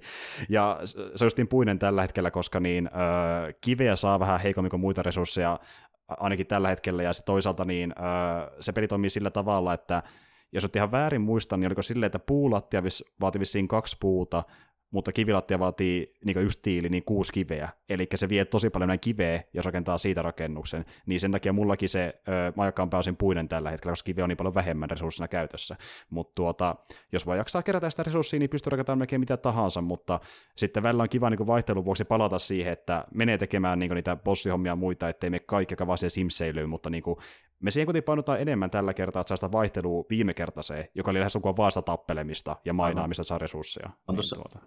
Se vaikuttaa siitä, että ei sitä ainakaan toistaiseksi ole kuitenkaan niin kuin tuon perusteella, miten hankala tuo noiden, noiden kestäviä resurssien hankinta on, niin Ei tämä just niin oikein siihen tarkoitettukaan, että se on joka jätkä rupeaa jotakin kolosseumia rakentelemaan. Näinpä se onkin. Joku sitä tekee, mutta ne on niitä hullumpia kreatiivetyyppejä, koska tuossa pelissä ei taida ollakaan en tiedä, joku pelaajien tekemä server, joka on semmoinen, mutta siinä ei ainakaan virallista mitään kreatiivinen moodia taida olla. Eli ei ole semmoista moodia, että saa niinku vaikka loputtomasti jotain resursseja, ainakaan mun tietääkseni. Missä voi vaan ruveta väsäämään, mitä sattuu tosta. Vaan. Juuri niin. näin. Ja toisaalta, niin kuin yksi kaverikin totesi, että se on loppupeleissä ehkä ainakin meidän mielestä vähän palkitsevampaa, kun sä saat rakennettu jotain massiivista tai monimutkaista sillä, että sulla on rajallisesti resursseja, tai sun pitää hakea vähän väliä, niin se tuntuu... Niin, plus, niin. Toi, se ei ole ton pelin pointti, että jota ruvettu tekemään Minecraftina kuitenkaan. Nimenomaan. Se ihan, ihan selvästi, että sen se fokus on muualla, että se on se selviytyminen ja ne tappelut ja, ja sitten se pointti, että niitä resursseja on vähän, että se on alussa semmoista tuskasta vääntöä. Niin se Nimenomaan. On se pointti. Niin. Ihan niin kuin Minecraft ja Valheim, niin kummakin öö, on semmoisia pelejä, että se peli mahdollistaa siihen, että voi painottaa enemmän siihen selviytymiseen tai luovaan puoleen, mutta tämä peli niin perusmekaniikoltaan painottaa vielä enemmän selviytymiseen kuin Minecraft huomattavasti. Mutta tuota, jos on tosi kivaa mm-hmm. siinä ja sitten niin keksi niitä oivalluksia, ja sitten just vaikka semmoinenkin, että öö, sanotaan vaikka, että siinä ei pysty tehdä periaatteessa ollenkaan niin kuin kauhean paljon mitään pyöreitä asioita, niin sitten just että yleensä portaat on ollut semmoisia, että laitat vaikka niin kuin yhden portaan ja sitten kanttisesti seuraa menemään siitä niin kuin suoraan tai sivulle niin kuin neljömäisesti, niin sitten kaveri teki semmoisen kikaa, että se niin kuin otti ö, tolpan ja sitten se niin kuin aina pari astetta käänsi sitä tolppaa ympäri ja laittoi niin kuin aina siihen ö, tolpan niin kuin sivuun yhden niin kuin puupalikan ja silleen niin kuin teki käytännössä pyöreät portaat, että se käänteli sitä tolppaa siinä vähän väliä mm-hmm. ja loi silleen. Niin tuossa on vähän niin kuin, että pystyy pikkasen niin kuin tavallaan luoda jotain ihan uusia muotoja, kun vähän käyttää hyödyksi niitä mekaniikkoja, mitä löytyy pelistä rakennuksen kannalta. Ne on valtavia, mutta välillä pystyy keksiä tuommoisia pikkujuttuja. Että tuota, se on ihan hauskaa. Ja tuota niin, niin meillä, me ollaan nyt kaadettu siinä justiin, ö, hetkinen, kaksi bossia, ja ne oikeastaan on ne tärkeimmät, että saa ne justiin vaikka niin kuin kaikki puu, kivi, ja rautametalliosat niin käyttöönsä rakennuksen kannalta. Eli periaatteessa me ei tarvitse niin muuta kuin design kaataa maksimissaan muita bosseja, koska sitten kun kaadetaan seuraava bossi, niin sen jälkeen saadaan pikkuhiljaa käyttöön hopeaa, ja se on semmoinen, että saa kyllä ehkä jotain armoreita tehtyjä, mutta niin kuin rakennusten kannalta maksimissa jotain niin design esineitä ja vastaavaa. Niin, no ei tuo, hopeasta ei, se on ihan syy, miksi sitä ei rakenneta. Niin Totta niin kai, eihän kaikki se ymmärrä. Et niin toisin sanoen, tämän, tämän hetken gameplayn kannalta ei ole tarpeen mennä periaatteessa eteenpäin siinä pelissä, mutta katsotaan mihin me päädytään. Mutta on ollut kyllä hemmetin hauskaa, on tykännyt tuosta uudesta tyylistä pelata sitä, mutta se on semmoista, me palataan niin Simsiin sitä käytännössä tiivistettynä. Öö, Toinen peli, minkä haluan myöskin tuoda esille, jonka tuossa läpäisin vähän aikaa sitten, niin äh, just me puhuttiinkin sitä vähän niin kuin kontrastina tuolle Spider-Manille, ainakin sitä edellisestä osasta Arkham Citystä, niin mä vedin nyt niin Arkham Originsin läpi, joka on kuitenkin ah, niin. prequeli tarinallisesti kuitenkin. Niin on, joo, ja tämä on nyt aika mielenkiintoinen tapaus siis mun mielestä, koska tota, mulla on paljonkin tota, mielipiteitä just Arkham Originsista versus ne, ne muut, muut sarjaosat, niin mitäpä mieltä olit? No, se on ristiriitainen peli, mä yhdyn siihen, mutta niin kuin, no oikeastaan mä, mä lähden sitä gameplaystä liikenteeseen, niin tuota, bossit on siinä parempi. Mä tykkään niistä Aivan. enemmän kuin vaikka Cityssä tai Asylumissa kokonaisuutena. Et niin kuin, mm. Ne on pykälän... No ne on pykälän... Ehdottomasti samaa mieltä. Kyllä, ne on niin pykälän ehkä syvällisempiä siinä mielessä, että jos miettii vaikka jotain tyylin Killer Crockia, niin sen gameplay on käytännössä semmoinen, että sun pitää vuorotellen niin tyyliin väistellä sitä, välillä stunnata viitalla, vetää kombo, sitten hyppii vähän se yli ja tälleen, kun taas sitten ö, jossakin Arkham Cityn bosseissa voi olla silleen, että näpyytä Y tai X se on sillä selvä. Niin, niin tolleen tavalla, että siinä on vähemmän niin semmoisia QTE-bosseja, kokonaisuutena ja ehkä enemmän sitten tommosia, missä niinku pitää käyttää gameplaytä oikeasti, eikä vaan painaa näppiä, mitä se niinku käskee siinä ruudulla, niin on sille ehkä pikkasen viihdyttävämpiä keskimäärin. Ja sitten esimerkiksi semmoista niinku Fireflyn tyylistä bossia ei ole Arkham Cityssä ollenkaan, mikä on sille niin. vähän kauempaa kuvattuna ja ihan toisella lailla liikutaan. Ja näin. Nimenomaan, nimenomaan. Ja se oli kans, Firefly oli, se oli vähän niinku tuota Mr. Fishin tyylinen siinä mielessä, että niinku, se ei ehkä ollut niin selkeä heti, et siinä vähän piti, piti miettiä. vähän sitä ympäristöä funtsia ja mitä siinä halutaan niin tehdä ja näin, joo. Kyllä, kyllä juuri näin. Tosin si- siinä oli erona se, että niin, kun Mr. Fish on semmoinen bossi, että niin sun pitää muuttaa jatkuvasti sitä sun niin, niin sitä sun hyökkäystyyliä. Joo. Kyllä, niin ja jos on Fireflyssa, kun sä keksit sen kikan, niin sitten se kyllä on sen toistamista no, se toimii, aivan. Eli tota, sen takia mä just onkin sitä, että Firefly on tuossa niin Arkham-sarjassa hyvä bossi, mutta se Mr. Freeze on edelleen koko sarjan paras. Siis joo, juuri näin. Eli Originsissa on kokonaisuutena parempia bosseja, mutta Mr. Freeze on ylipäätään tähti kaikista, kun se on niin Aivan. niin paljon monipuolisempi muihin verrattuna. Mutta joo, ja sitten sieltä löytyy niitä sinemaattisempiakin bosseja, jos näin voi sanoa. Ja muutenkin mä tykkään kuitenkin siinä pelissä siitä, että niinku, tämä on hauska sanoa videopelistä, mutta se on ehkä sinemaattisin noista Arkham peleistä. Siinä on ehkä eniten katsiineja, ja just niin tämmöisiä niin katsineja, mikä ei ole tehty pelimoottorilla. Ja niin kuin, et, et ne on tehty jollakin niin erillisellä, mikä näyttää vähän niin joltain Batman-elokuvalta enemmän kuin peliltä. Niin mä jotenkin tavallaan tykkään siitä. Se niin kuin, tarina tuntuu silleen ehkä vähän vielä vaikuttavalta Batman mielessä. Mä jotenkin tykkään tosi paljon siitä tuossa pelissä. Ja tota... Tota mä en edes miettinytkään. Mä en muistanut koko homma, mutta pitää varmaan jo paikka. Kyllä joo, siis ainakin mä näin, äh, koin itse, että niin kuin, siinä on vähemmän pelimoottorilla tehtyjä katsineja ja enemmän sellaisia, niin kuin, joka on tehty jollain kyllä. erillisellä, joka on vähän niin kuin, tuota, semmoinen niin enemmän editointiohjelma. Siltä se niin, esirenderöitä, niin kyllä. Kyllä, juuri näin. Niin se oli tyylikkään näköinen, sanotaan näin, se tarina seurata. Ja niin kuin mä olin miettimäkin siinä vähän joskin vaiheessa peliä, että taas aika kiva katsoa se niin katsiini kokoelmallakin vaan tämä peli, kun tämä tarina on niin viihdyttävä Batman tarinana. Ja tosiaan, jos miettii sitä asetelmaa, niin se on lähellä Batman Returnsia. Joulu on tulossa ja... Aika lähellä, joo, kyllä, kyllä, kyllä. Tota, just se Batman Returnsin tyylinen asetelma, missä se kuitenkin se kaupunki on niin kuin semi-ehjän näköinen silleen. Okei, se on se teollisuusalue, mikä on semmoinen puhas, vähän niin kuin meidän teollisuusalue, mutta siellä on sitten myöskin se semmoinen niin kuin kateettu niin kuin ostoskeskus ja vähän kämppiä ja tälleen. Niin jotenkin se viehättää mua enemmän kuin se kokonaan paskana oleva Arkham. Sitten. Mä oon täysin samaa mieltä. Ja just se, että kun siellä on sitä ö, tota, niin, niin, lunta ja sitten niin kuin tavallaan niitä erilaisia kaupunkialueita ehkä niin kuin, ö, silleen, vaihtelultaan vähän enemmän kuin vaikka Arkham Citystä. Niin kuin se on ehkä keskimäärin monipuolisemman näköinen kaupunki, tai se alue, missä sä liikut siinä. Niin. Jos mä tykkään sinne keskellä siitä sillasta, vaikka Mäkin moni tykkään. ei. Siis niin kuin... Sitä mieltä, silta on tosi hyvä. Ja siis mä, mä muutenkin kyllä tykkään tuon tyylisestä silloista. Se on niin Joo, kyllä, kyllä. Jäl- jälleen kerran mun täytyy myöntää, että mä monesti skippasin sen liikkumisen kannalta teleporttaamalla, mutta se on siisti näköinen, mä myönnän silti sen, että niin kuin, säästi vaan aikaa niin kuin, Se on vähän niin kuin toi, se onko se se, mikä menee ton Manhattanin ja Brooklynin välillä se tota, siltä mm-hmm. se ihan oikein, niin hyvin samantyylinen. Hyvin samantyylinen my- myöskin kooltaan, niin varmasti ymmärrätte, että miksi moni halusi skipata sen, mutta, niin tuota, mutta moni tehtävä sijoittuu sen, niin siinä on vähän niin kuin pakkokin mennä, jos haluaa hoitaa tehtävät. Että, ja... Joo, mä tykkäsin sitä sillasta. joo, silta oli jees. Mutta joo, niin kuin ylipäätään, mä oon Jarmokas siinä samaa mieltä, että niin kuin, tuota, designiltaan, jostain pomotappeluiltaan, niin ne on ehkä ne parhaat puolet siinä pelissä. Mutta ehkä siinä sitten vähän sitä, että kun oli vetänyt Arkham City justiin vähän sitä läpi, niin se perus Ei ihme, jos puuduttaa. Joo, se perus gameplay, se vähän kyllä puudutti.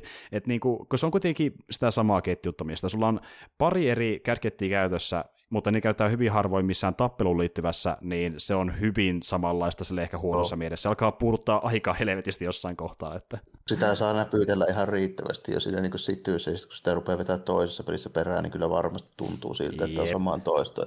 Kun mulla on semmoinen etu, että niissä oli kuitenkin nyt useampi vuosi välissä. Sille. mm. Okei, okay, yli vuosi välissä, sanotaanko näin. Niin tuota.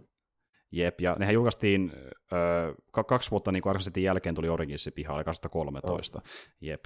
Mutta tuota joo, että niinku, ja mä laitoinkin jo etukäteen sen takia normaal tason siinä pelissä, että niinku pääsee nopeammin eroon tappelukohtauksista, kun mä ennalta jo arvelin, että... Ei tarvitse kihnuttaa niitä. Niin, mä tiedän, että tapahtui, ja se tapahtui kyllä. Ja tuota, Mulla meni siihen ajallisesti about saman verran kuin Arkham City, eli niin joku reilu 30 tuntia, kun mä vein vähän sivutehtäviäkin, ja vähän Riddler-hommia, mutta jälleen kerran en kaikkea. Niitä ei onneksi ollut ihan niin paljon kuin Cityssä tällä kertaa, mutta mä jäin puolet niistä. Ja sitten se, mitä jäi näkemättä, mä katsoin sen jälkikäteen YouTubesta tarinan kannalta, mutta se ei ollut onneksi mitään niin kuin massiivista. No ei, se, ei se supermassiivinen ollut, joo kyllä.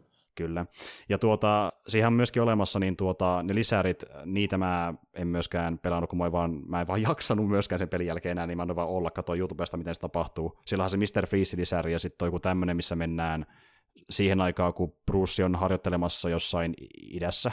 Olisikohan... Niin, se taitaa olla se sama homma kuin Batman Begins-tyyppinen tiibettiläinen ninja-luostarisysteemi.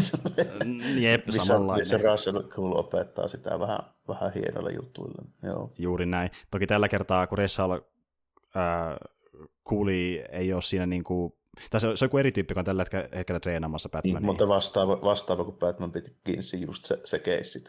Ky- kyllä, joo. juuri näin.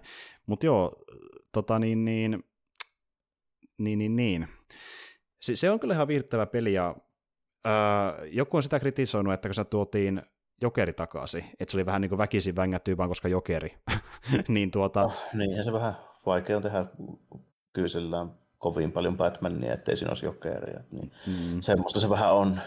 Semmoista se vähän on. Mutta niin, se oli tehty mielestäni aika hyvin, ja mä tykkäsin, mä, niin, siis niin kuin, se oli ehkä viihdyttävämpi silleen niin kuin, tuota, ö, kokonaisuutena, niin kuin tavallaan persoontaso ehkä viihdyttävämpi se ö, Hamili Jokeri siinä Cityssä Asylumissa, mutta nyt kun oli tämä, oliko se Troy Bakeria näyttelemä niin tuota Jokeri tässä, niin sen tarina oli mielenkiintoisempi, koska ne tosi hyvin yhdisti sen, että miten niin kuin, Jokeri on tavallaan sen Batmanin arkkivihollinen, ja kuinka toisaalta Jokeri löytää niin merkityksen elämälle Batmanin kautta, niin se, ne kertoo sen tarinan niin kuin, mun mielestä aika tehokkaasti siinä, kun ne meni just sinne Red Hoodin aikaan, ja sitten siihen, kuinka niin kuin, tavallaan Jokeri näkee vähän niin kuin näin näkyynä semmoisen lepakko-olennon, joka sitten paljastuu meidän Batmaniksi, ja se valaistuu, että tämähän onkin se mun tarkoitus. Se on hyvin kerrottu myös siinä niin kuin tavallaan se Jokerin niin kuin muutos Jokeriksi siinä mielessä. Joo, toi, toi on kyllä kertomatta, joo, että se on vähän semmoinen ehkä sanotaanko diipimpi se niin kuin Jokerin niin storyline kun, että kun se on jo Jokeri, ja sitten se vaan hiostaa.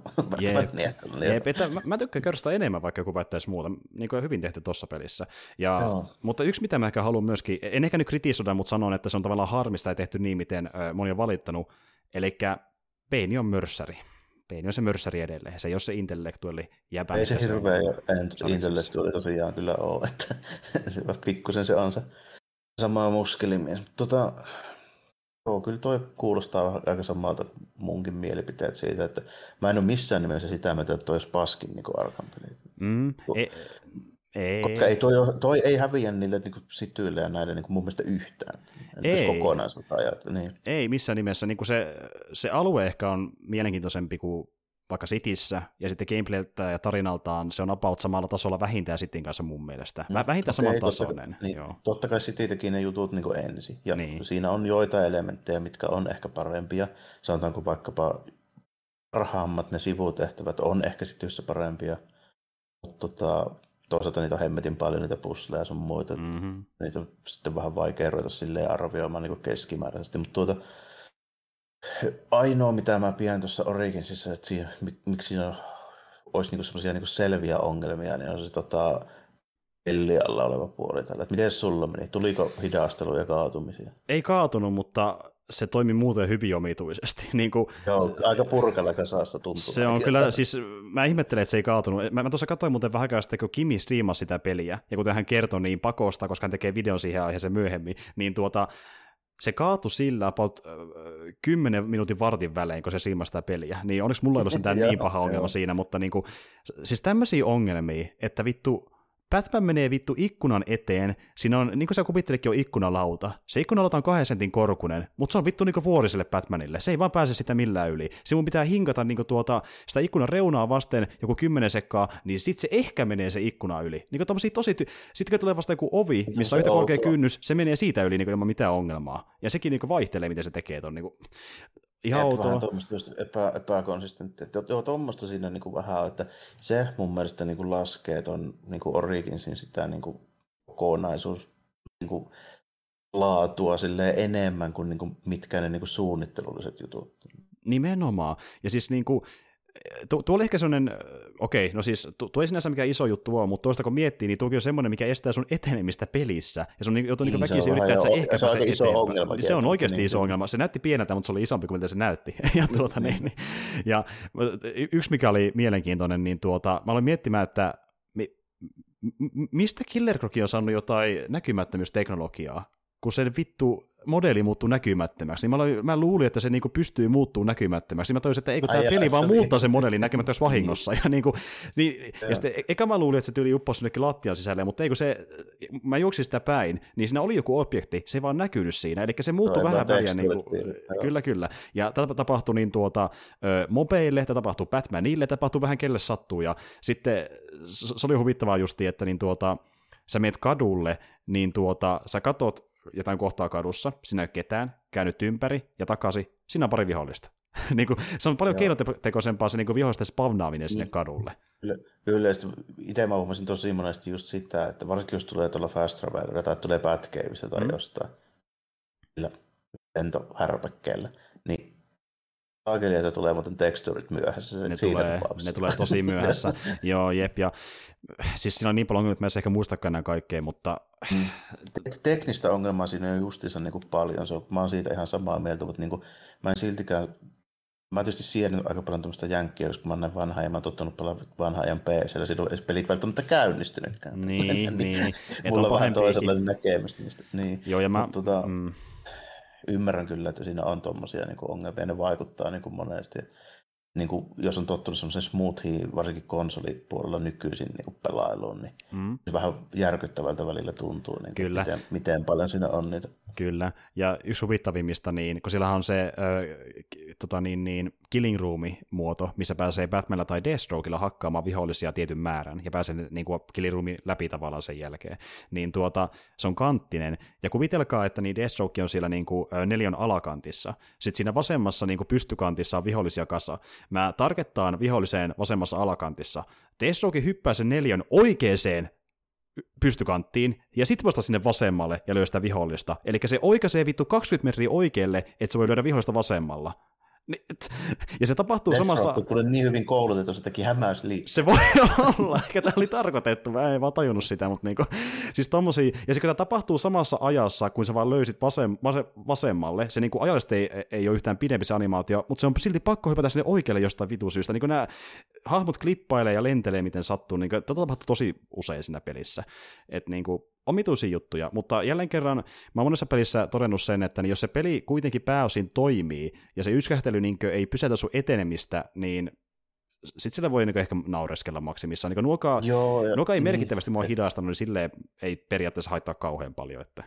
Niin, et, sit, ja vähän se on siitä, niin kuin, sanotaanko persoonallisuustyypistäkin kiinni, että miten katsoo pelejä ja miten niin kuin haluaa niitä. Ja sitten tietysti kokemuksista, niin kuin, siis sillä tavoin kokemuksesta, että itse on niin tottunut pelaamaan ja millä alustoilla ja näin. Et, mm. tota, kun mä sanoin, aina ei välttämättä pelit edes toiminut aikoinaan, niin mä mm-hmm. vähän silleen, ja, tai sitten, että sä sait pelin käynnistymään, niin sun pitää mennä niin kuin, tota, sun PC niin kuin, jossia tai mahdollisesti tota, noita käynnistystiedosta ja editoimaan, että sä saat niinku muistin hallintaa niinku käsin koodata sinne niinku basicilla. Kyllä, ja esim. kaveri, joka oli pelannut Originsiin, niin se oli lähtenyt muokkailemaan Originsin tiedosta, että se toimii ollenkaan, että niin kuin, sekin vaihtelee niin paljon, miten se toimii eri pelaajilla, mutta mulla se onneksi ei kaatunut, niin ei tarvitse mitään muutoksia tehdä, mutta tuota, outoja juttuja. Ja tuota, niin, niin, puolustuksena, niin kuin mä kertonut aiemmin kästissä, niin tuota, moni haukkuisti Origin siitä on teknisyyden takia, mutta jos totta puhutaan, niin tämä oli se VP Montrealin peli, mutta sen teidän ylistetyn Rocksteadin, vaikkapa Arkham Knight, sekin kaatuu vielä tänäkin päivänä, ei sekään toimi. Että. Niin on, siinä, siinä on samoja vikkoja, eli toisin sanoen se on niin kuin ylipäänsä, se tehnyt samalla tuolla moottorilla kuitenkin. Taisi olla kaikissa sama moottori, nämäkin ymmärsi, sama Unreal. Joo, että ne tulee, ne tulee varmaan sieltä siltä ajoilta, kun sitä on ruvettu tekemään. Eli niitä ei ole niin kuin pystytty korjaamaan missään vaiheessa. Että kun se peli on laajentunut, niin siis on ruvennut enemmän leviämään. Nimenomaan. Ja mun mielestä tuossa niin haisee se deadline, että ehkä pitää asiat tehdä tiettyyn päivän mennessä. Joo, Jos kaikki ei toimi, noissa, mm, niin. antaa olla. Kalliit, pisot pelit, niin silloin taas vetty sitä erottaa, että, että tota, deadline on tässä ja budjetti on tässä ja näistä ja sitten niinku luistetaan, että se on sillä siisti. Ja niin ei tuo ensimmäinen eikä viimeinen peli tällä että niinku, nimimerkillä Cyberpunk, niin miten se toimii? No nimenomaan, ja ehkä jopa huonommin kuin Originsi. Ainakin sillä alussa toimii, että ei nyt ehkä enää, mutta, mutta, tuota, mutta joo, siis niin kuin, niin, ja vaikka mä siihen tavallaan kyrpynyt noiden ongelmien ja sen ö, pelimekaniikan yhteisvaikutuksesta siinä loppupuolella, niin se oli silti piirtettävä Arkham peli. Ja niin kuin sanoinkin, niin jos ongelmat sivuuttaa, niin mä laittaisin sen about samat tasolle Cityn kanssa suurin piirtein. Et se, lailla joo. Sitten se on maku asia, että kumman tyylistä tykkää enemmän. Ju, ju, juuri näin, että mä en tiedä, kun musta pakko sitä laskea pykälällä vaan niiden ongelmien takia, mutta jos ne just sivuuttaa, niin muuten niin pelillisesti samalla tasolla suurin piirtein, että näin se on. Mutta tuota, Joo, siinä ehkä on mun niin isoimmat pelailut öö, tältä osin, ja tuota niin, niin mulla oikeastaan itsellä ei mitään kummempaa ole lähiaikoina tullut katsottua tai pelattua muutenkaan. Mä oon vähän pelannut tuota Jedi Outcastia, mutta se on kesken mulla, niin vittillä sanoa sitä sen kummempaa, että ehkä myöhemmin lisää sitä, kun se on läpivedetty. No. Mut, kokonaisuus kiinnostaa mua kans vähän jo sille, että mitä mieltä sä sitä olisi. Mulla on niin hämärät muistikuvat siitä, niin mä en silleen oikein itse tiedä mitä mieltä mä sitä on, niin sen saattaa muistua mieleen jotain sellaista, mitä mä unohtanut. Joo, se voi olla, mutta palataan siihen sitten myöhemmin. Tuota, ehkä on aika mennä pikkuhiljaa uutisosioon, ainakin siltä vaikuttaa. Tuota, Jaha. mä tiedän, että sulla ainakin on muutama otsikko, minkä haluaisit ottaa esille tässä jaksossa.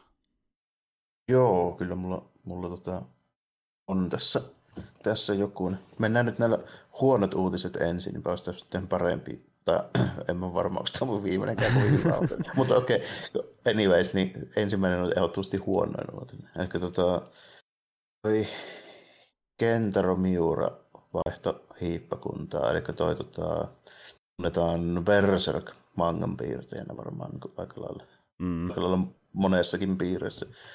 Hemmetin semmoinen niin uraa uurtava tyyppi kyllä. Kyllä tällainen, että Berserk alkoi kuitenkin joka saarin lopulla, että se on aika, aika klassinenkin manga, sanotaanko näin. Kyllä.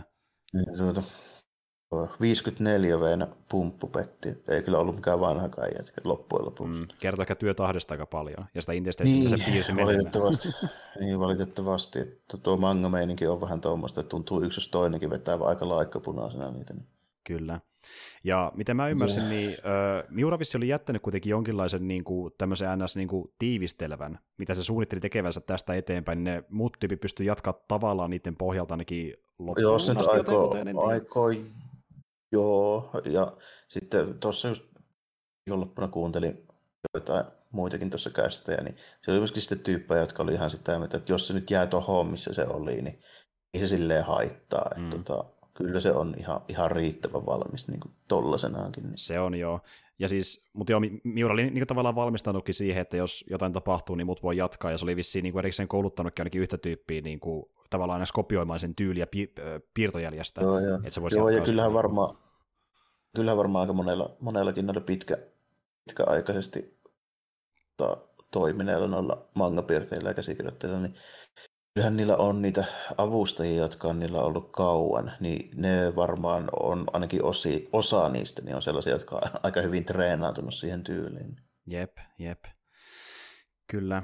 Tuota... Joo, aika siis harmillinen siinä mielessä. Ja tuota, tässä, tästä tyypistä kuitenkin silleen sen verran vielä, että jos nyt ei ole manga-meiningit niin tuttuja eikä, eikä Berserk niin tuttu, niin jos on pelimiehiä enemmän, niin ihan suoraan voin sanoa tässä sen, että Dark Soulsit ei näyttäisi Dark Soulsilta ilman Berserkia, se ei, on ihan suoraan näin. Ei missään nimessä. Niin kuin Berserk on ollut niin käänteen tekevä siinä, että minkälaisena vaikkapa... Uh, Dark Fantasy-systeemi. Niin kuin, nimenomaan. Mikä, hän niin kuin ottaa tuommoisia niin eurooppalaisia juttuja, vetää ne sen japanilaisen filterin läpi, just se mitä niin kuin From Software tekee. Niin From Softwaren se tyyli on niin kuin hyvin, hyvin vahvasti vaikutteita ottanut Berserkistä. Nimenomaan, ja jos totta puhutaan, niin se aseiden ö, koko luokka, niin joka perustuu myöskin suoraan. Se, joo, Ehdottomasti. Ja sitten kun, niin kuin vaikka se tuota, niin, niin päähahmo Persekin päähahmon miekka, niin se on semmoinen, mikä toistuu jutuissa, jotka ei välttämättä ota muita vaikutteitakaan Persekistä, kuten vaikka Claudi joku miekka, niin, se on niin, niin Persekin miekka. Ja... on ihan suoraan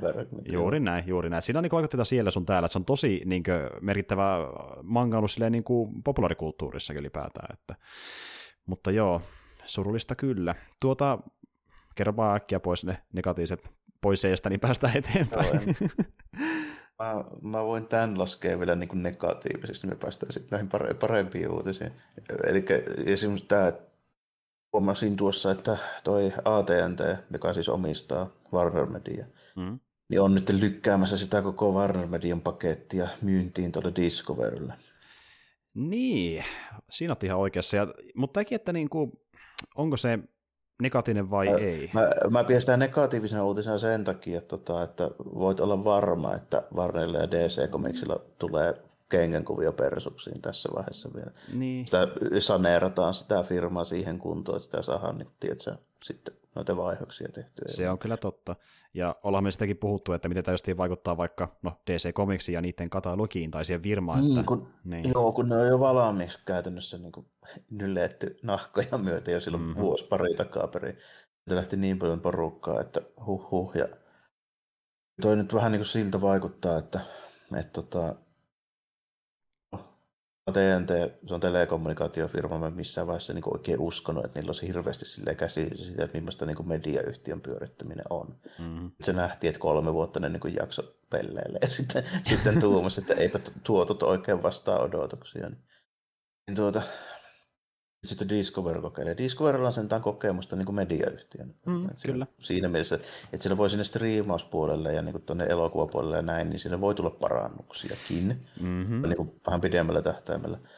Mutta edelleenkin en usko, että Discoverykään näkee hirveästi arvoa, niin kuin siis varsinaisesti DC Comicsilla, siis minä muuna kuin, niin kuin myllynä silleen, että niin. näitä tehdään, näistä tehdään sitten leffoja ja sarjoja. Niin, ja, ja lähdemateriaalina äh, tuleville sarja kautta leffajutuille, jo, jois, joihin suuri osa lähdemateriaalia on tullut jo kauan aikaa sitten. Että jos niin. miettii uusia julkaisuja, niin ei välttämättä edes tarvii uusia, niin, ne ei välttämättä edes tarvii uusia julkaisuja siis omasta mielestään siihen, että siellä olisi niinku mitään tällä, että niinku, no, saa nyt nähdä, miltä se näyttää. Seuraavat varmaan pari vuotta osoittaa aika hyvin se, että miten tuo sarjispoli DC nyt tulee olemaan. Ja ja, ja on se myöskin se, että miten nuo elokuvaprojektit niin puolivälissä olevat, että mitä niille tehdään. Ja Kyllä. Plus sitten niin kuin toi, toi tota, HP on puoli. Tällä, Nimenomaan. Sekin lähtee. Ja yksi mikä on tosi merkittävä, niin äh, Zack Snyderin Snyder-verse koska iso tekijä siinä, miksi sitä ei jatkettu, oli siinä,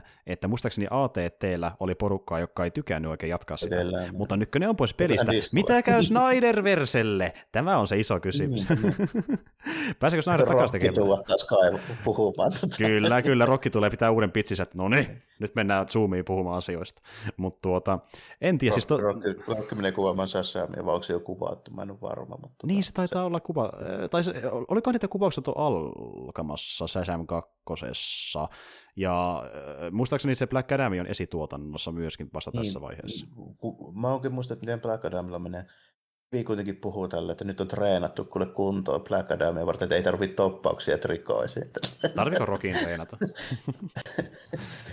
kai senkin tarvii, se on jo kuitenkin 50. Okei, okay, no ehkä se vähän. Kyllä. Mutta siis joo, niin toisin sanoen, sarjisten suhteen näyttää synkältä, leffojen sarjan suhteen mielenkiintoiselta. Välttämättä niin synkältä, niin. Niin kuin ei tiedä mihin suuntaan se menee niiden kanssa, mutta sarjisten, no. va- vaikka DC Comics ei olisi mennytkään Discoverille, se on ollut, siltä ollut niin synkässä paikassa, että mä en tiedä, riittää, niin kuin tietyllä tähtäimellä, tulevaisuuden tähtäimellä, miettii jo sille, että riittääkö Batmanikään enää pelastamaan DC Comicsia. Niin, niin se, tai ainakin sille, että se vielä tuosta supistuu ja näin, niin sitten se alkaa olla aika valmis niin sillekin, että ruvetaan neuvottelemaan, että ostaisiko se joku väkeä. Nimenomaan, että niin, se joutuu myydä ja pallotella estaa ja katsoa, että jos joku saa sen elvitettyä, siihen mennään todennäköisesti. Ja, niin, ja käytännössähän se niin tarkoittaa silloin sitä, että jos tuosta nyt vielä supistetaan entisestään ja sitten jos joku, joku kokee, että olisikohan olisikohan siinä ostomahdollisuuksia, niin sitten se alkaa olla siinä kuulossa, että siinä ei oikeasti neuvotella enää mistään muusta kuin Batman IP-arvosta. Niinhän se menee. Kaikki muut se tulee menee. sinne messissä. Niin. Jep, mutta sitten just joku Warner kikkailee silleen, että se pystyy tai niin kuin se on kikkailukin etukäteen, että niin kuin se ei vaikuta sitten toisaalta millään tavalla noihin leffapuolen hommiin, koska niihin on niin erilaiset oikeudet tavallaan niihin hahmoihin. Niin, niin, no, niin. se kuitenkin se konserni on tehty tuolla tavalla. Kaikkihan nuo isot firmat koostuu noista lohkoista, mitä ruojaa sitten erillisesti räpeltään, mutta joo, saa, saa nyt vähän nähdä, miten, mutta toi vaikuttaa välillisesti vähän niin kuin meihinkin, varsinkin toi HBO-puoli. Kun, kun meillä on tuo HBO Nordic, niin sillä ei, sillä ei välttämättä ole tekemistä kovin paljon aina ollut tuo Jenkki HBO. Niin. Tosi maksihan tulee... sitten, kun... Niin. Niin, että mä veikkaan, että se ei ole kuitenkaan muuttunut, että maksihan piti tulla syksyllä Suomeen ja edelleen on tulossa käsittääkseni, vaikka tämmöistä on tapahtumassa, että mm. et tuota, niin me kyllä saahan se jenkkipuoli näkyviin, se oikeastaan siitäkin niin meidän kannalta, mutta niin kuin, että mitä siellä näkyy ja vaikuttaako se siihen, mitä julkaistaan ja millä tahdilla, niin se jää nähtäväksi. Että ja tuota... sitten kenen kanssa tässä nyt neuvotellaan niistä kohtaa. Että... niin. niin. Kyllä. No, jännä nähdä. Mutta tuota, joka tapauksessa niin äh, sulla oli jotain positiivisempaakin. On. Semmoinen esimerkiksi positiivinen homma, että tota, toi Kosi kävi taas korjastelemassa ja sekastriimassa sanomassa, että tota, Judgment 2 on tässä tulossa ihan syksyllä. Tällainen. Oh yes. Ja samalla myöskin kerrottiin tästä niin uudistuksesta niin tämän uh, Judgmentin ja Jakusan suhteen niin pelisarjoina, mitä tapahtuu tulevaisuudessa. Eli tästä eteenpäin näyttää siltä, että ne erillistetään ne sarjat niin pelimekaniikkojen osalta siten, että Judgment tulee olemaan nyt sitten se vanhan tyylinen niin reaaliaikainen turpiinveto-osaston meininki, ja sitten toi Jakusa tulee olemaan se tota, RPG-meininki. Kyllä. Eli toisin sanoen Jakusa 7 äh, gameplay on niin ns. kaanon jatkossa Jakusa-sarjassa, ja sitten Judgment jatkaa sillä perinteisellä Jakusa-gameplayllä näin Jep. käytännössä. Että. Näin, se, näin se käytännössä menee. Ja nyt nähdään, että ja sitten se on niin kuin selvä muutos nyt tuohon julkaisupolitiikkaan siis sekaan puolelta. Että tota, se sanottiin suoraan syksyllä sitten Judgment 2, että maailmanlaajuinen julkaisu samaan aikaan ja valmiiksi lokalisoitu. Kyllä. Ja tää... Ei ootella enää vuotta jälkikäteen, niin kuin nyt tähän saakka on. Jep, ja tämähän päti niin kuin niiden muihin kisoihin pelisarjoihin. Kuten vaikka... Oh, ainakin nyt näyttäisi, näyttäisi siltä, joo kyllä personoihin ja kumppaneihin, ja ne, niin kuin justiin sanoikin, että kun on nähnyt tämän suosia, että porukkahan tykkää hemmetisti vaikka Jakusasta ja Personasta, niin ne koittaa tehdä niistä enem- enemmän globaaleja, eli pienentää niitä julkaisuikkunoita Japanin ja ö, ulkomaiden välillä sille, että mielellä julkaistaan samaan aikaan ympäri maailmaa, ja sitten niin just isommalla volyymilla, eli ne koittaa niin tehdä niistä entistä isompia pelisarjoja Joo, ja, maailmaa. ja samaan, samaan aikaan siinä taisi myöskin sitten livahtaa semmoinen juttu, että tota, noin syntiodotukset sitten kyllä tuplataan, että, mm-hmm. että, että saa nähdä. Saa nähdä, saa kuiten, nähdä. Kuitenkin, kun tota, hän saakka muistaakseni, niin ainoastaan yksi Jakusa-sarjan peli on myynyt yli miljoona kappaletta, siis niin kuin kokonaisuutena muualla. Oli muistaakseni Jakusa Zero, vähän, vähän reipas miljoona, niin nyt ne ottelee niin kahta kolmea miljoonaa sitten joka osalle. Niinpä, että tuota, saa nähdä miten käy, mutta toista kun miettii, niin e- esim.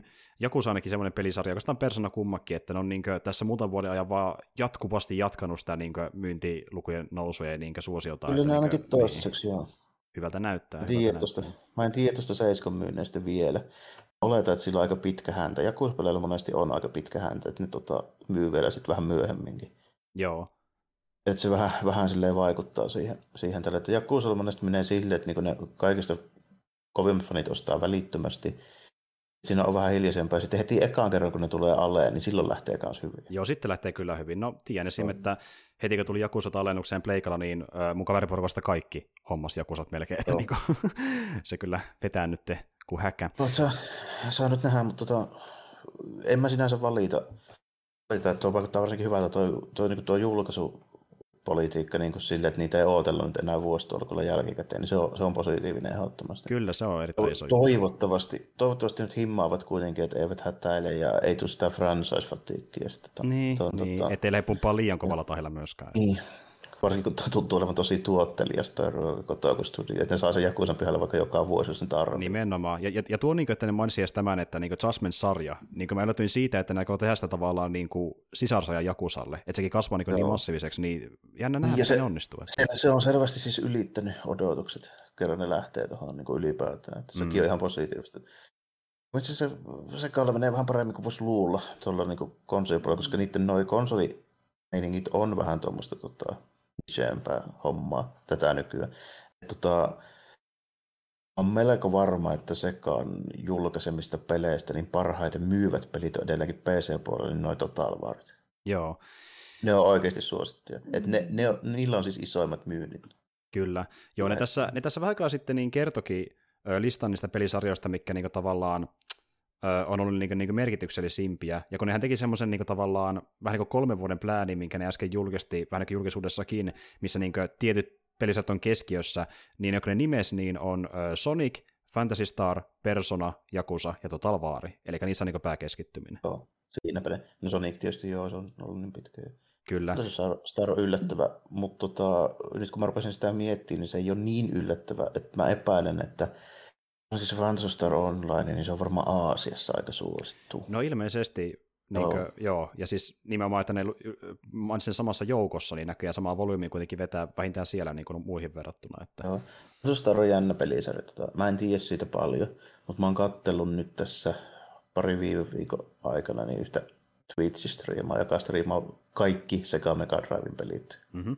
äänestys meni Mexican Runnerin tai Redkun tyyliin. Aivan, aivan. Niin tota, niin tota, silloin nyt menossa Phantasy Star 2. Elminen tyyppi kuin Gouti, se on roomalainen Okei. Okay. Tai siis italialainen, mutta Roomasta. Mennään ei enää ole roomalainen. Mm-hmm. Mennään vähän liian kauas menneisyyteen. niin, niin. Mutta, mutta kuitenkin niin tota, Ja silloin, se on tosi mielenkiintoinen striima siis siinä mielessä, että sillä on helvetin hyvät retrospektiivit. Se, se menee tosi diipeille niin hommille niissä lore-taustoista ja näin. Se monesti vetää yhden striimin pelkästään kokonaan sitä taustaa. Ennen se rupeaa hemmetin siistiä. Oh. Niin kuin, mäkin, joka tykkään paljon triviasta eri aiheesta, niin tulosta ihan unelmalta, että joku oh, niin menee noin pitkälle. Se on tosi mielenkiintoisia juttuja, niin sitten se kaivaa, se osaa japania myöskin, niin se on etuusta. saakeli. Niin Siinä se aika kaivaa kaikkia devaa ja juttuja. Ja, joo, se on tosi vahva suositus. Tota, vähän semmoinen, ei hirveän tunnetus, niin mä okei, okay, koska se ei striimaa Nintendo-pelejä ja tälleen, niin se ei niinku retropuolella ole se kaikkein niinku tunnetuin tyyppi. Mm. Mutta on se nyt niinku sen sataa katsojaa per, per striimi. Tällainen. Joo. Niin, niin tuota, silloin on tosi hyvät ne niin kuin deepin levelin niin lore-hommat, ja sitten se kaivelee. Fantasy Starista sillä on iso se sanoo, että se on sen suosikki JRPG ja ehkä sen suosikki peli kaikkia. Aa, se on Niko fanista, joo. Okay. Joo, niin tota, se esitteli sitä sarjaa silleen hyvin, että Phantom Star 2 varsinkin, se on aika vanha JRPG, se teki ihan älyttömästi juttuja niin kuin ekana, mitä nykyään pidetään ihan vakiohommana JRPGssä, niin kuin hahmoja, niiden tausta ja kaikkea tämmöisiä juttuja. Niin kuin, tota, Aivan. Se, se liittyy, että siihen aikaan, kun Phantom Star 2 tuli, niin oli käytännössä niin kuin JRPG, niin Dragon Quest ja Final Fantasy 1. Okei, okay. tota, Sitten sit tulee Phantom Star 2, joka muistuttaa niin kuin, ei välttämättä niin ulkonäöltä ja meiningiltä, mutta se niin kuin, kuinka paljon siihen kehitetty tausta ja lore ja miten ne hahmot on niin kuin suunniteltu ja paljonko niistä kerrotaan niin kuin manuskassa ja näin, niin se on saakeli ihan oikeasti niin kuin modernia JRPG, että kuinka, miten ne hahmot on kirjoitettu ja tälleen. Okay. Että siellä on niin kuin ihan, ihan niin kuin pitkiä taustoja kerrotaan niistä, se maailmalle annetaan semmoinen massiivinen niin skifi fantasia yhdistelmä pläjäys, missä on aikamatkustusta ja tuhansien vuosien aika. Ja se on saakeli Kingdom Hearts meininki. No, mä en tiedä pääsekö mikään sille levelille, mutta jos sinne päinkään pääsee, niin. niin se on kyllä jo saavutus, että niin kuin, kuulostaa Ja sitten ne niin kuin, Fantasy Starin hahmot on niin kuin, aina toistensa jälkeläisiä niin kuin tuhansia vuosien päästä. Se sama maailman niin kuin evoluutio näkyy siinä ja kaikkea tämmöistä. Niin kuin, joo, ihan, joo. Niin kuin, tosi, tosi dippiikamaa niin tylin kasarin lapuun niin kuin pelille. Aika huikeeta niin kuin sen ajan pelille varsinkin. Mutta no, tuota... niin, siihen on syy siis, miksi Fantasy Star on niin kuin, suosittu pelisarja. Et se teki paljon juttuja ekaan ja sillä on niin ton, ton tyylistä niin fannia paljon. Selvä. Eli, eli niin Goati oli se kanava siis? Oh, joo. Goati, selvä. Tuota, niin ja sitten sekä myöskin kertoo, että ne aikoo tässä viiden vuoden sisällä julkaista jonkinlaisen superpelin, jossa ne tavoittelee globaalia hittiä. Ei se enempää tietoa, joku oh, superpeli. Superpeli. Superpeli. superpeli. ja niin se, se ei ilmeisesti liity mitenkään noihin, noihin mainittuihin pelisarjoihin, joihin ne keskittyy tässä muutaman vuoden aikana, eli vissi joku uusi IP, eli varmaan ne Supesin koittaa jonkinlaista onlinen härpäkettä tehdä siellä. Niin mä, rupesin, mä rupesin miettimään tällä, että superpeliä tällainen. Hetkinen, että onko niillä ollut Turbo Outrun on, mutta se on, niin ei ole Super Outrunia. tai, tai sitten, että sitten toi tota, af, tur, Super Afterburner, joo, tällainen. No se ehkä. Mitä, su, Super Virtua Fighter 6, kyllä. No niin, kato se ne onlinen Virtua Fighteri, tämä on aika huikeeta, kyllä. Jos se saa siten kun niinku hitin, niin. Itse asiassa tuli tota, uh, Japanissa mun käsittääkseni nyt, niin tota, lokaatiotestauksessa, niin toi, toi Virtua Fighter 5 Final Showdown, mikähän siinä olikaan. Mutta anyway, Virtua Fighter 5 niin kuin, toi vimoisen päälle tuunnettu versio, joka on siis suunniteltu e-sports-peliksi. Aivan, aivan. Nice. Niin, kiva, että sekin porskuttaa vielä edelleen. edelleen Joo, ei ole näkynyt yhteen tuosta vuoteen 12 vuoteen. Niin, eli, eli siis tulee takaisin, mutta tulee takaisin kuitenkin, että kyllä. Ja Virtua Factory liittyy, jos miettii noita vanhempia iteraatioita, niin myöskin sekä kertoo, että niin se aikoo tehdä entistä enemmän niin kuin eri tasoisia uusia versioita vanhoista peleistä. Ja ne pelit, mitä ne mainitsi, joista on tulossa tämmöisiä, niin on Crazy Taxi, Jet Set Radio, Space Channel 5, Panzer Dragoon, Knights, Virtua Fighter. Okei, okay. mikään noista ei yllätä. Ja viimeisenä Shinobi vielä. Oho, se yllätti. No niin, joku oli sen. No, positiivinen yllätys muuten oli ehdottomasti Shinobi. Eikä tota, jotenkin niin kuin viimeisin peli, mitä mä oon pelannut, ja onko niitä edes uudempia, taitaa PS2. Ja sitten tuota, muuten no niin kuin Shinobi niin on silleen, että mä pidän Shinobi kolmosta ehkä Sega Mega Driven parhaana tasolla, vaikka ne ylipäätään Sega Mega Driven parhaana peliin. Okei, no se on kyllä kova suositus. Joo. Joo, hemmetti soikoo. Tuota, kun puhuttiin ylipäätänsä näistä niin kuin myyntiluvuista, niin se voisi myöskin tässä mainita sivussa, että niin vähän aikaa sitten julkaistiin tämä tuota, niin, niin, aika paljon meimissä pyörinyt Resident Evil Village, eli kahdeksas pääsarjan ressu, ja tuota niin, niin se oli myynyt nyt ilmeisesti kolme miljoonaa kappaletta äh, digitaalisesti ainakin, ja tämä määrä oli nostanut Ressu-sarjan itsessään semmoiseen saavutukseen, että se on myynyt 100 miljoonaa mm. kopiota kaiken kaikkiaan. Voisin miettiä, että onko, onko Resident Evilille jo 100 miljoonaa, kun mä aloin miettiä muita Capcomin sarjoja, niin 100 miltsin kerhossa ei taida olla kuin Street Fighter. Joo. En ole mitään muita ei ole. Megamaneja on about 100, mutta ne ei ole myynyt yhteensä miljoonaa per kappale. No, Street joo. Fighter ei ole kaukana sadasta, niitäkin on varmaan kuin 60 julkaistu. No, kun, mä, mä en muista, että oliko peräti näin, että se olisi Olisiko näitä se olisi tyyli ainoa? En ole ihan varma. Onko, onko oikeasti, että Resident Evil on tällä hetkellä, niin kuin, siis mä en ylläty yhtään, että Resident Evil olisi Capcomin kaikkien aikojen parhaiten myyvä pelisarja. Se on ihan mahdollista. Näin mä ainakin ymmärsin, mutta joka tapauksessa, no se on se just tunnetumista, niin silleen niin kuin sinne ehkä ei ihmettele, mutta on se silti tosi iso saavutus, kun niinku, koko niin pelikarrasta, mitä löytyy kaikkea. Niin. On, on, on se, se, jo, kyllä Resident Evil ja, tai, ja BioShock yhdistettynä, niin moja pelejä, mutta eri nimellä, niin tuota, onhan ne niin kuin modernina aikana, niin se on Capcomin toisiksi tunnetuin pelisarja. Tunnetuin on Monster Hunter. Juuri näin. Olisikohan Monster Hunter, eikö niitäkään mukaan myyty saakeli sataa miljoonaa? Niitä on tehty hemmetisti ja ne on ihan jumalattoman suosittuja. No mistä miettiä, että kun mulla jossain täällä niin tuota, ylipäätänsä niihin viimeaikaisempiin Capcomin myyntilukuihin liittyen uutinen, mutta siinäkin ei ollutkaan... Kun Nintendo DS ja 3DS on myyty niin kuin yli 100 miljoonaa tyylin kaikilla Aasiassa, jolla on se, niin niillä on Monster Joo, Mä joo. sitä.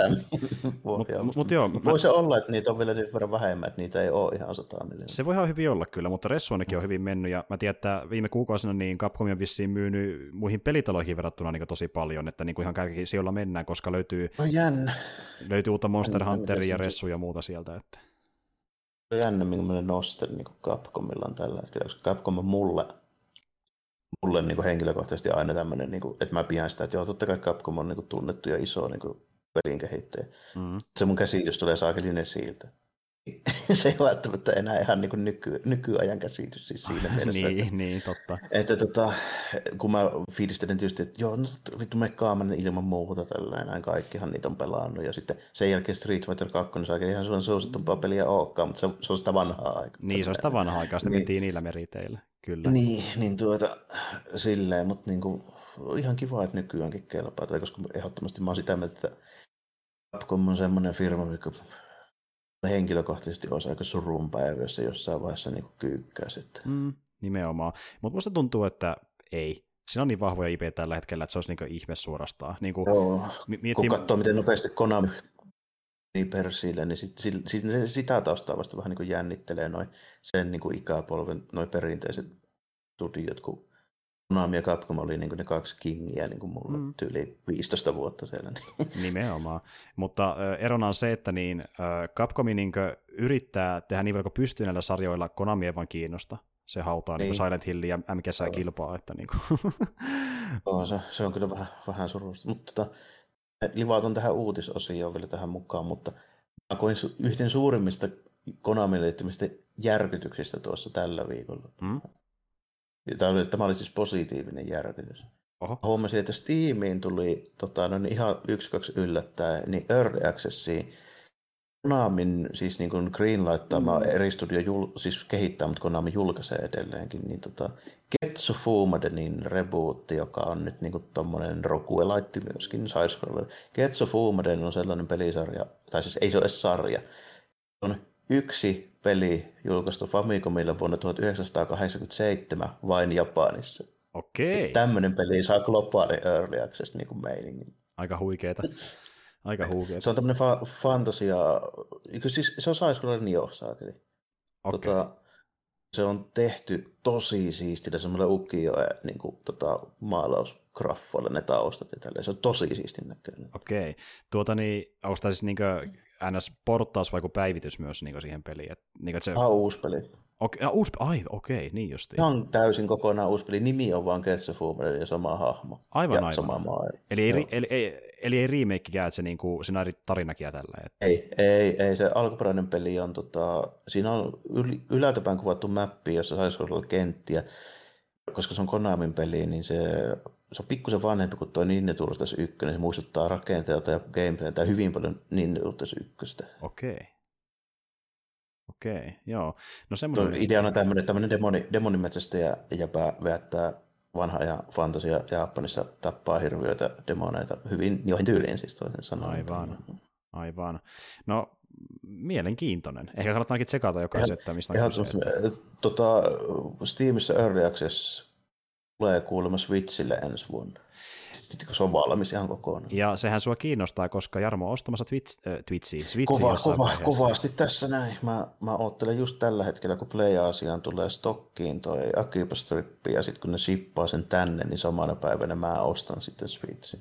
Kyllä, sitä odotellessa. Tuota, Mä voisin tähän väliin, koska no, me ollaan keekikästi, niin tämä on pakko tehdä niin pari Marvel-uutista, mitä me muuten oltaisiin, jos me heitettäisiin jotain. Tuota, tämmöinen uutinen Disney Plussaan liittyen, että niin, Loki, joka alkaa tuossa kesäkuussa, niin sen piti alun perin alkaa 11. kesäkuuta perjantaina, mutta mystisesti niin Tom Hiddlestoni tuli Marvelin mainoksessa mainitsemaan, että itse asiassa se alkaa keskiviikkona, 9. kesäkuuta, me alkaistaan tätä sarjaa parilla päivällä, niin tämä oli mielenkiintoinen siinä mielessä, että kun nämä Marvel-sarjat, mitä nyt ollaan nähty täällä Disney Plusassa, nämä uudet, eli WandaVision ja Falcon ja Winter Soldier, ja Star Wars puolelta vaikkapa tuo Bad Batch, niin on kummakin tullut perjantaisin. Niin tämä, että tämä menee keskiviikolle, niin pohjustaako tämä sitä, että Disney Plussa menetaan julkaista vaikka Marvel ja Star Warsia tai kumpaa, jompaa kumpaa, niin kaksi per viikko, ja ne niin varaa niin, sotiin perjantailta. Niin, tältä se oh. vaikuttaa mun mielestä, koska mä en näe muuta logiikkaa siinä äkkiseltä. Ja eikä ne nyt, niin kuin, joo, sit kun alkaa pyöriä just niin toi Loki ja Bad Batch samaan aikaan, niin selvästi ne portauttaa sen. Niin. Ja sitten kun tämmöinen til- tapaus toistuu myöhemmin, niin ne aikaa jatkaa varmaan sitä.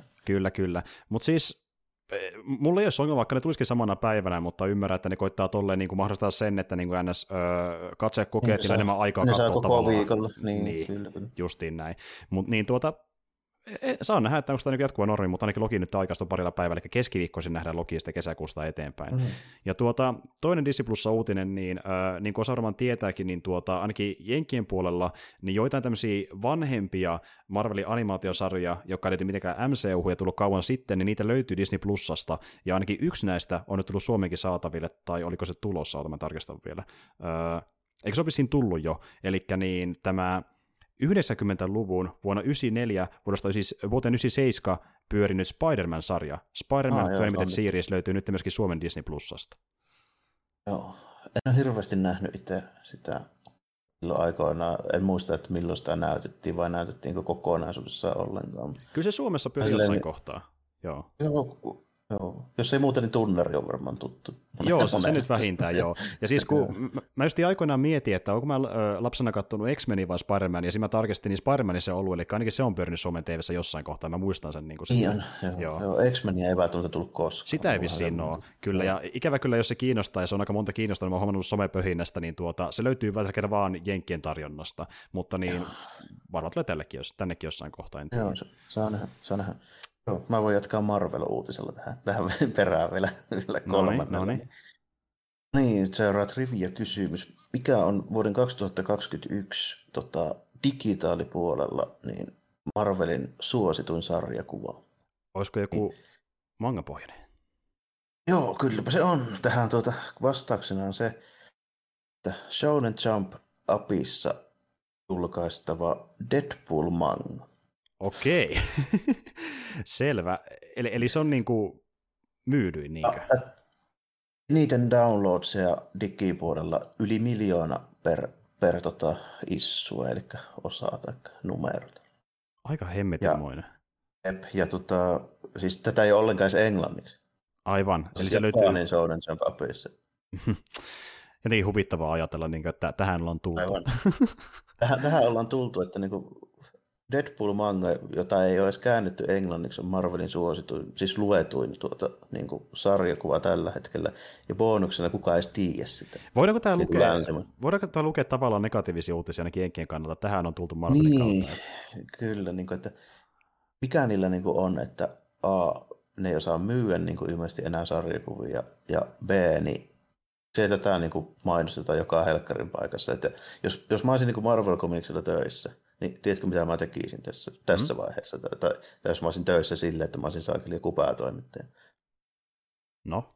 Mä tapiseeraisin Marvel.comi niin kuin tällä Deadpool-mangan niin bannerilla välittömästi. Tällä näin. Mm. Lisäksi mä laittaisin siihen niin kuin mainoksen, että tässä on niin kuin yli miljoona niin kuin, niin kuin downloadsia joka numerolla saava, saava tuota noin, niin Deadpool-sarjakuva ja sitten B-tiedätkö, mitä mä sitten sanoisin. Mm. Sitten mä sanoisin, että hommatkaa tähän niin käännös, laittakaa se printtiin eilen. Kyllä. Olisitte jo tehnyt se. ja, niin. ja tämä pohjustaa myös siitä, kun puhuttiin Jarmon kanssa, että niin tuota, se tuntuu, että niin kuin, jos vertaa vaikka Marvelin nyky äh, NS-sarjistasoa, niin aika moni muu skidikin vaikka niin saattaa kääntyä mieluummin niiden käännettyjä mangojen puoleen. Ja niin. t- tässä toki on myös semmoinenkin tausta olemassa, että kun ikävä kyllä Marvelin sarjakuvat, vaikka ne tavallaan on tunnetumpiakin tuossa elokuvien, niin niitä myydään lähestulkoon vaan liikkeessä, kun taas niitä Sonen mangoja löytyy Walmartista, niin se pystyy vähän niin ottaa ohi mennä. Ja joka kirja. Nimenomaan, niin eipä kyllä. ihmekään, että ne ei myy, niin tämä ehkä selittää myöskin tämä ilmiö, että miksi joku Deadpool manga on myydempi kuin moni niin kuin jenkkiversio. Että. Niinpä, ja just nimenomaan se, että saat se mangapokkari, mikä on about joku 150-200 sivua, niin sillä neljällä viiellä baksilla tällainen näin. Ja sitten sä saat sillä samalla neljällä viiellä baksilla ehkä tuurilla se 20 sivua se hämisläpyskän tälleen sieltä niin kuin perus sarjisliikehinnoittelulla. Mm. Ja sekin on aika iso, iso niin kuin osa sitä, sitä ongelmaa. Plus niin kuin, siis tästä voisi käydä pitkän keskustelun. Mä luulen, että me palataan tähän asiaan vielä mm. jossain vaiheessa. Siis ylipäätään tähän, että miten amerikkalaiset ei tunnu osaavan myyä amerikkalaisille enää sarjakuvia. Niin, mm. tuota, ja niin kuin näyttää siltä, että Shonen Jump osaa myyä amerikkalaisia sarjakuvia paremmin kuin amerikkalaiset itse. Niin mm. tuota, tuota, tuota, niin silti mua niin kuin hämmästyttää se, että tässä niin kuin jotenkin tuntuu siltä, että niin Marvel Comics haluaa, että kukaan tietää, että tämmöinen niin hemmetin suosittu Deadpool-manga on olemassa. Eikö ne kelpaa niin rahaa? Niin, mikä ja, ja, justiin tämä, että kun sillä ei ole väljästä ei vielä käännetty, kertoo se asiasta, niin ehkä se sitten saisi ihmiset kiinnostumaan niin paljon, että ne haluaisi sen käännöksen, ja se on sisärahaa niin. tiedossa. Niin. Et tuota, on siihen syy, miksi sitä niin kuin ladataan miljoona kertaa. Joka, okei, okay, yksi on se, että eihän se Shonen Jump-appi maksa kuin pari taalaa kuukaudessa. Se on hinnoittelu varmaan samaa jopa. Mm. Se, sillä saa, se on vähän niin kuin marvel Kyllä. Mutta kyllä se silti niin kuin osoittaa, että siihen on aika suuri kiinnostus, kerran sitä niin kuin oikeasti lataillaan sieltä niin kuin tämmöisiä määriä. Nimenomaan, nimenomaan. Ja siis niin kuin, äh, Marvel just niin kannattaisi varsinkin nyt, kun niillä olisi siihen resurssejakin, niin käyttää tänne tilaisuus hyväksi ja iskeä sinne. Mutta mm. ei kun ne... Tämä, se... niin kuin Tämä miljoonan myynti per niin kuin numero, siis tämä yksi numero on todennäköisesti sama suurin piirtein kuin tuo yksi chapteri niin perusmangoissa, mm. mistä sitten kootaan sen niin pokkarivolyyme tällainen. Mm. Toisin sanoen, että näitä olisi varmaan joku 5-6 chapteria siihen volyymeen, mikä siis meinaa, että jos latailtu ennen kuin se pokkari tulee kirjakauppaan, niin, niin kuin 6 miljoonaa per, per volyyme about. Niin tuota, se 6 miljoonaa on aika paljon, jos oletetaan sitä. Okei, se ei ole käynyt suoraan myynneeksi, mutta kyllä se kääntyy niin kuin mielenkiinnoksi. Ja nyt uskon, okei, ei, ei tästä nyt ylmiltään niin yhtäkkiä pompsaatetaan johonkin niin kuin Demon Slayer tai My Hero Academia niin pokkarimyönteen. Mutta kyllä tästä ihan tulla meiningillä jostain niin julkaista samalla meiningillä, millä Shonen Jump ylipäätään mm. julkaisee. Eli numerojaan selkeästi laitetaan tämmöiseen niin pokkarimuotoon ja läännetään sinne Walmartteihin ja kirjakauppoihin. Mm. Ja mä oon aivan varma, että tämä myisi paremmin kuin yksikään kuukausittainen niin läpyyskäsarjakuva jenkeä. Ky- kyllä, kyllä. Ja, ja tajuaa laittaa sen somen lisäksi sinne Walmartinkin mainokseen, että tässä mm. hyllyssä on nyt te, niin kuin Marvel logo isolla. Tässä on tämä suosittu Deadpool. Niin. Kyllä, juuri näin. Niin sitten se skidi tajuaa, että tuo näyttää kivalta, ostakko mutsi, ja sitten ne ottaa sen sieltä. Et, niin kuin, ja muutenkin on puhuttu tästä, että niin kuin, vaikka ne äh, toiskaan sitä niin kuin Deadpoolin käännetystä tuonne jenkkeihin, niin iso ongelma myöskin Marvelilla on se, että ne markkinoi vähän kehnosti. Ehkä väärille kohderyhmille ja sitten väärillä, väissä paikoissa, väärillä niin, intensiteetillä. Niin, niin. niin, ne markkinoi niitä, tällä, tällä hetkellä niin kuin niiden se koko business-idea perustuu siihen, että ne myy vaan koko ajan vähemmän kalliimmalla tämmöiselle tyypeille kuin minä. Niin, ja se ei oikein riitä pitämään ehkä pulju pystyssä. Hengissä sitä tuohua, niin. Mm-hmm, mm-hmm. Et tuota, ja sitten just niin miettii, että niin, niillä kuitenkaan sitä tilannetta, ne olisi painot, painottanut toimintaansa lähes yhden hahmon varaan, terveisiä DCltä, niin tuota, niillä olisi aika paljon potentiaalia tehdä vaikka minkälaisia, niin kuin, niin kuin on puhuttukin vaikka sekin, että tekisi tämmöisiä joko tekee niitä ottaa niitä yksittäisiä numeroita, laittaa niitä Walmarttiin paljon pienempää hintaa, niin niitä pystyy ehkä ostamaan mielellään heräteostoksena, tai sitten julkaisee niin kuin tavallaan tämmöisiä isompia kokoelmia, mikä oikeuttaa se isomman hinnan, missä on vähemmän tavaraa kerralla, niin ehkä se mm, auttaisi kummasti. Että. Niitä tulee niitä kokoelmia, joo, niitä trade paperia ja näin, mutta niiden ongelma on just se, varsinkin siellä kirjakauppapuolella, koska ne tulee sinne. Hmm. Mutta missä ei ole sit sitä samanlaista juttua, just sen takia, kun ne repuuttaa saakeli kertavuoteen. Se niin, on kyllä niin. Sulla, sulla on hirveä määrä eri tiimien, eri piirtäjien, eri lailla numeroitujen niin kuin, tyyppien niin kuin, tekemiä juttuja siitä samasta hahmosta. Eli sulla on toisin sanoen niin se tilanne on se, että sä tykkäät jostain nyt Otat vaikka Marvel esimerkiksi. Mä tykkään tästä Todd McFarlanein hämiiksestä nyt, että tämä on helkkarin siisti. Mm se näkyy taas mun ikää, en mä tiedä kukaan nykyään hämiistä piirtää, mutta tota, tässä on tämä George McFarlane hämiis nyt. Näin, näin. Tämä on tosi siisti. Mm. Sitten sä luet sen niin se trade paperbackin tälleen näin, niin sitten kun sä otat sen seuraavan, niin sitten mä katson, että tässä on taas toinen. No varmaan tämä jatkuu tästä, en nyt ole ihan varma, kun en tiedä, miten tämä numerointi menee. Niin mm. sitten sä katsot tälleen, että mitä hittoa tälle, että tämähän on niinku, tota, John Romiton piirtämä ja ihan eri tyyppi kirjoittaa, eihän se näytä yhtään samalta enää. Niinpä. niin. kyllä, kyllä. Ja, ja tässä päästään siihen reportti, reporttimyrsky-ongelmaan, eli niin kuin, en, e, en mäkään oikein tiedä, niitä piirtää, kun ei jaksa pysyä kartalla, kun se muuttuu niin jatkuvasti ja tarina muuttuu ja repuutetaan, ja niin ei tunnu, että siinä on mitään palkitsevaa sen lukemisessa, kun se, ne scrappaa sen, mitä olisi lukenut pari numeroa, kun ne laittaa uuden tarinan tilalle. Niin kuin säkin puhuit siitä aiemmin, että oliko se tyylin Captain Marvel, joka oli jossain, oliko se 11 vuodessa, niin repuutattu tyylin kahdeksan kertaa tai vastaavaa. Kol, about 13 vuotta, mutta ei anyway Okei, okay. okay, joo. No, se on silti hemmetin paljon. Joo, niin kuin... se on ihan jär, järkyttävä määrä. Ja sitten just, just se, että sitten versus se, että jos on joku tämmöinen pitkäikäisempi niin sarja sitten manga-puolella, samalla kun hämistä nyt on tehty aika kauan, sitä ei vaan samat tyypit nyt tehnyt hirveän kauan, varsinkaan viime aikoina. Kyllä mm-hmm. sitä alun perin nyt niin kuin aika paljon tehtiin, mutta se on muuttunut. Se on ja muuttunut. On muuttunut ja sitten tuota, niin kuin, ylipäätään mikä tahansa muu Marvelin meininki. Kirpyhän niitä nyt veti vuosikymmeniä, mutta ei se enää ole kirpyä, niin Tuota, sitten taas manga-puolella, kun ollaan, esimerkiksi just vaikka meidän Berserk, se sama jätkä teki koko ajan, ja se näyttää ihan samalta ja tuntuu samalta. Sitten sama juttu vaikka One Piecein kanssa. Aika monta volyymiä on tälle, niitä ihan piruusti, mutta ei se sitä yhtäkkiä niin kuin muutu ihan erityiseksi ja erityypin tekemäksi. Niin, ei tule repuuttia väliä, että se alusta loppuu samaa tarinaa. Selkeästi niin, seurata. Niin. niin. Sä tiedät heti sen tässä, että aika todennäköistä, kun mä aloitan tästä ykkösestä ja menen tänne volyymi 120, jos mä menen niin järjestyksessä, niin mä pysyn kärryillä tästä. Ja pahintahan on se, että kun Marvel repuuttaa, niin vaikka saattaa se numero ykkösen, sä voi silti kuulua siihen aiemman sarjan jatkumoon. Eli sä voit hypätä niin, niin numero ykkösen keskelle tarinaa, ja sehän mentää, niin. niin, tai sitten ei, se vaihtelee, niin ei, ei se jaksa, niin. ei, ei, ei, jaksa välittää. Fuck you, Marvel. Mutta tuota, öö, mä heitän tähän vähän toista uutista väliin. Tuota, tämä on sille ehkä vähän kiinnostavampi lähes tulkoon. Tuota, Smithi, Kevin Smithi on tekemässä Masters of the Universea Netflixille. Ja tästä, Tässä on jo valmis. Se on, se on valmis, joo, se on valmis ja traileri ootellessa toisin sanoen. Ja me saatiin kuitenkin nähdä jo kuvia siitä. Miltä näytti sun mielestä? Mielestäni se ulkoasu on tosi hyvin, hyvin repuutettu. Että niin ne tyypit niin näyttää, että sä tunnistat, ne näyttää siltä, mitä kuuluukin. Ne on selvästi uudempia. Jep. Niin, jos tästä niin kuin silleen ajattelisin, että miten mä olisin muuttanut sitä ulkoasua ja näin, niin se on aika lähellä. En mä nyt niin rupea tästä jupisemaan, että mä olisin keksinyt paremman. Mm. Siinä mielessä hyvältä näyttää. Kyllä. Niin kuin ulkoasun puolesta. Jep, ja ilmeisesti Powerhouse on tässä niin pääanimaattori, eli Castlevania Studio, niin se näyttääkin siltä vahvalti. No siltä se, siltä se aika vahvasti näyttää. Kyllä. No, kyllä jännä, se, se on nyt ihan lupaava oloinen kyllä. Niin kuin, ulkoasu näyttää hyvältä. Sitten se animaatio studio, kuitenkin me tiedetään, minkälaista meininkiä sieltä tulee. Ääninäyttelijät näyttää helkkari hyvältä. Mm-hmm. Ja, ja sitten enää ei ole siitä kiinni, kuin että olen melko varma, että sen on, siellä on hyviä kirjoittajia, mä tiedän muutamia niistä. Mm. Enää ei ole kyse kuin siitä, että ei ole tullut joku studiopomo käpelöimään sinne. Niinpä. Tai niinpä. sitten Kevin Smith on käynyt polttamassa liikaa kukkaa ja ihan ties mitään juttuja siellä. Mutta se yleensä on semmoinen tyyppi, että se antaa niiden hyvien kirjoittajien kyllä kirjoittaa. Että ei se, se ei ole semmoinen tyyppi, joka menee pääsmäröimään joka asia. Se on juuri näin. Ja niin kuin on puhuttu sunkin kanssa, niin on Netflixin taustalla. Ja ne yleensä antaa häröillä niin paljon kuin haluaa, niin se on ihan lupaavaa siinä mielessä. Että.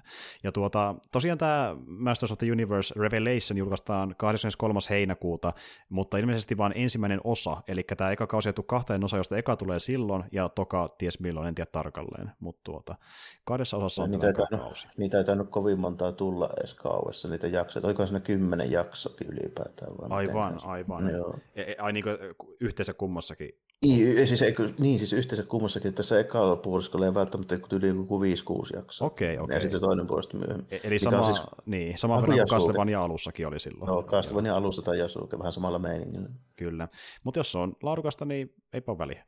Uh.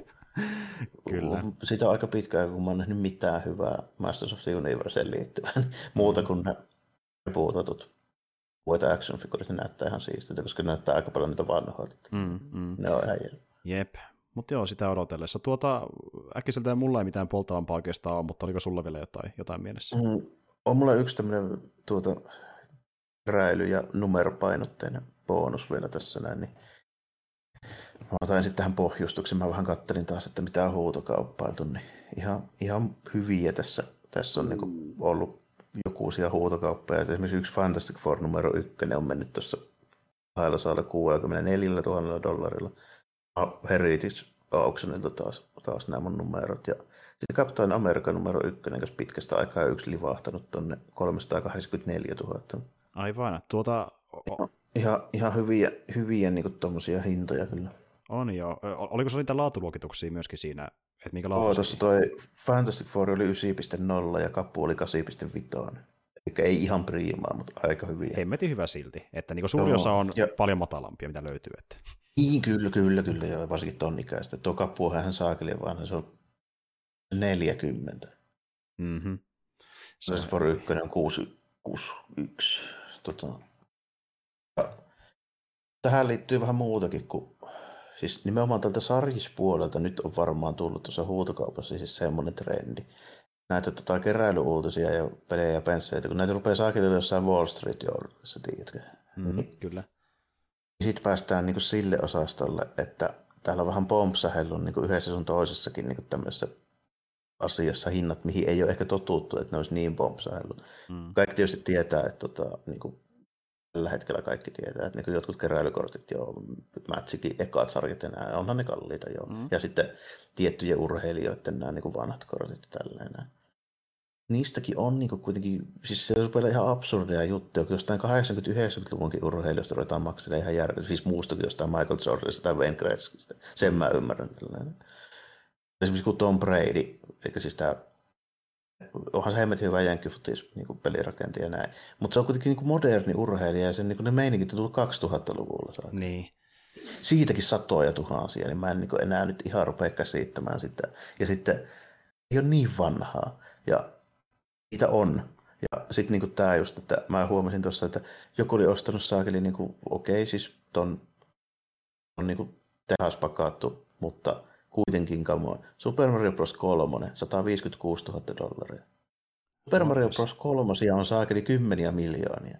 Se on niin kuin, si, si, niin. Siinä vaiheessa, kun huutokaupassa niin kuin, tuota, äh, summa on pienempi kuin pelien, tai niin kuin, siis summa on noin valtava, mutta niin pelien määrä on toisaalta noin paljon valtavampi, niin, niin se on niin. jotenkin hämmentävää, että mitä se on tapahtunut. Niin kuin, että kun kuinka paketissa Super Mario Bros. 3, niin mullakin on saakeli paketissa Super Mario Bros. 3. Joo, siis... niin, ja niin, mä... se nyt niinku, se, on, se on 10 euron videopeli niin kuin ilman sitä pahvia. Mm. O, sitä... Niinku sitä pahvista ruveta... Siis tämä on nimenomaan, tämä on siis ihan, ihan siis tota Heritage Auctionin niin kuin toi siis vahvistettu myyntihinta. Okei, okay, joo. Mutta siis oliko tämä niin joku tosi varhainen versio sitä tai vastaavaa? Että... No, siinä mielessä varhainen versio, että siitä on kahta printtiversio, missä se pros on eri kohdassa sitä tekstiä kannessa. Mutta ei se nyt oikeasti ole suuri ero siinä. Eikä niissä niin suuri ole se. Niin. Kuin... niin. No. Niin. Tämä, on, niin kuin, tämä, tämä siis perustuu ihan puhtaaseen spekulaatioon, vaan että näistä tulee kymmenen vuoden päästä yhtä arvokkaita kuin näistä kalleimmista sarjakuvista. Kyllä, kyllä. Mitä mä pidän hyvin epätodennäköisenä. Ja... Sitten se on siis sama juttu, että niin kuin, mä sitten huomasin jonkun tämmöisen hieno siltä tuossa sen plastoisen, eli tämmöisen niin kuin, siis Pokemon-kortin tällä näin. Mm. Plastoisen on, onko se onko se edelleen kehitetty se semmoinen kilpikonna, mm, niitä aloitus, joo, joo, niin 360 000 dollaria 8,5 kohden. Hei, mullakin on semmoinen kortti. Olipas, olisipa se arvokas tänä päivänä. Onko sulla se, missä on semmoinen kiiltävä tausta? en mä ihan varma, taisi jopa ollakin, mutta ei ole enää. Mä myisin aikoinaan varmaan kympillä eteenpäin. Että tuota. Vittu kun olisin säästänyt. Joo. Niin tuota, nämä on aika absurdia. Toi 8.5, toi, siis toi kortti, niin sulla oli oikeasti varmaan, että sä oot kersana rutannut sitä, niin sekin olisi ollut varmaan kuin No saat, saat olla. En tiedä, niin. just mutta jotain kiltäviä oli, mutta voi olla, että ne kumppanikin olisi ollut en tiedä kuinka arvokkaita, jos tuokin menee tuommoisiin hintoihin, mm. koska oikeastaan se kuitenkin aika yleinen. Mä oon kuullut, niin kuin, että mitä kaikki, mikä on niitä niin kuin yleensä ne harvinaisimpia. Joo, joo mikä on niistä yleensä harvinaisimpia, niin aika harvoin kyllä Blastoise on tuosta itse kuullut. Mä, mä, en, mä en keräile, mutta mä en, mä en ymmärtänyt, että se olisi niin noin mukaan niin arvokas ja epäilen, että se on oikeasti noin arvokas, että en tiedä mitä no, tapahtuu. Niin, että... siis mäkin siis hyvin vahvasti epäilen, että näillä on niin mitään realiteettia enää tässä vaiheessa. Että nämä olisi puhtaasti näitä, tiedätkö, kun tämmöiset niin taidepuolelta huutokaupasta tulevat just tämmöiset Wall Street niin jupit, kun ne pääsee käsiksi näihin hommiin, niin niillä on ihan siis, koska ne tulee siitä maailmasta, missä kaikki maksaa satoja tuhansia niin. miljoonia ja tällainen. Ja sitten tuon niin. taas just sitäkin kiinni, että niin kuin, kun ne äh, ns. Ta- toisenlaisen taiteen keräjät tulee sinne niin kuin ostoksille, niin tavallaan nekin sitten itse markkinoita tuotteita, hypettää niitä, niin se niidenkin hypettää niitä toisille. Se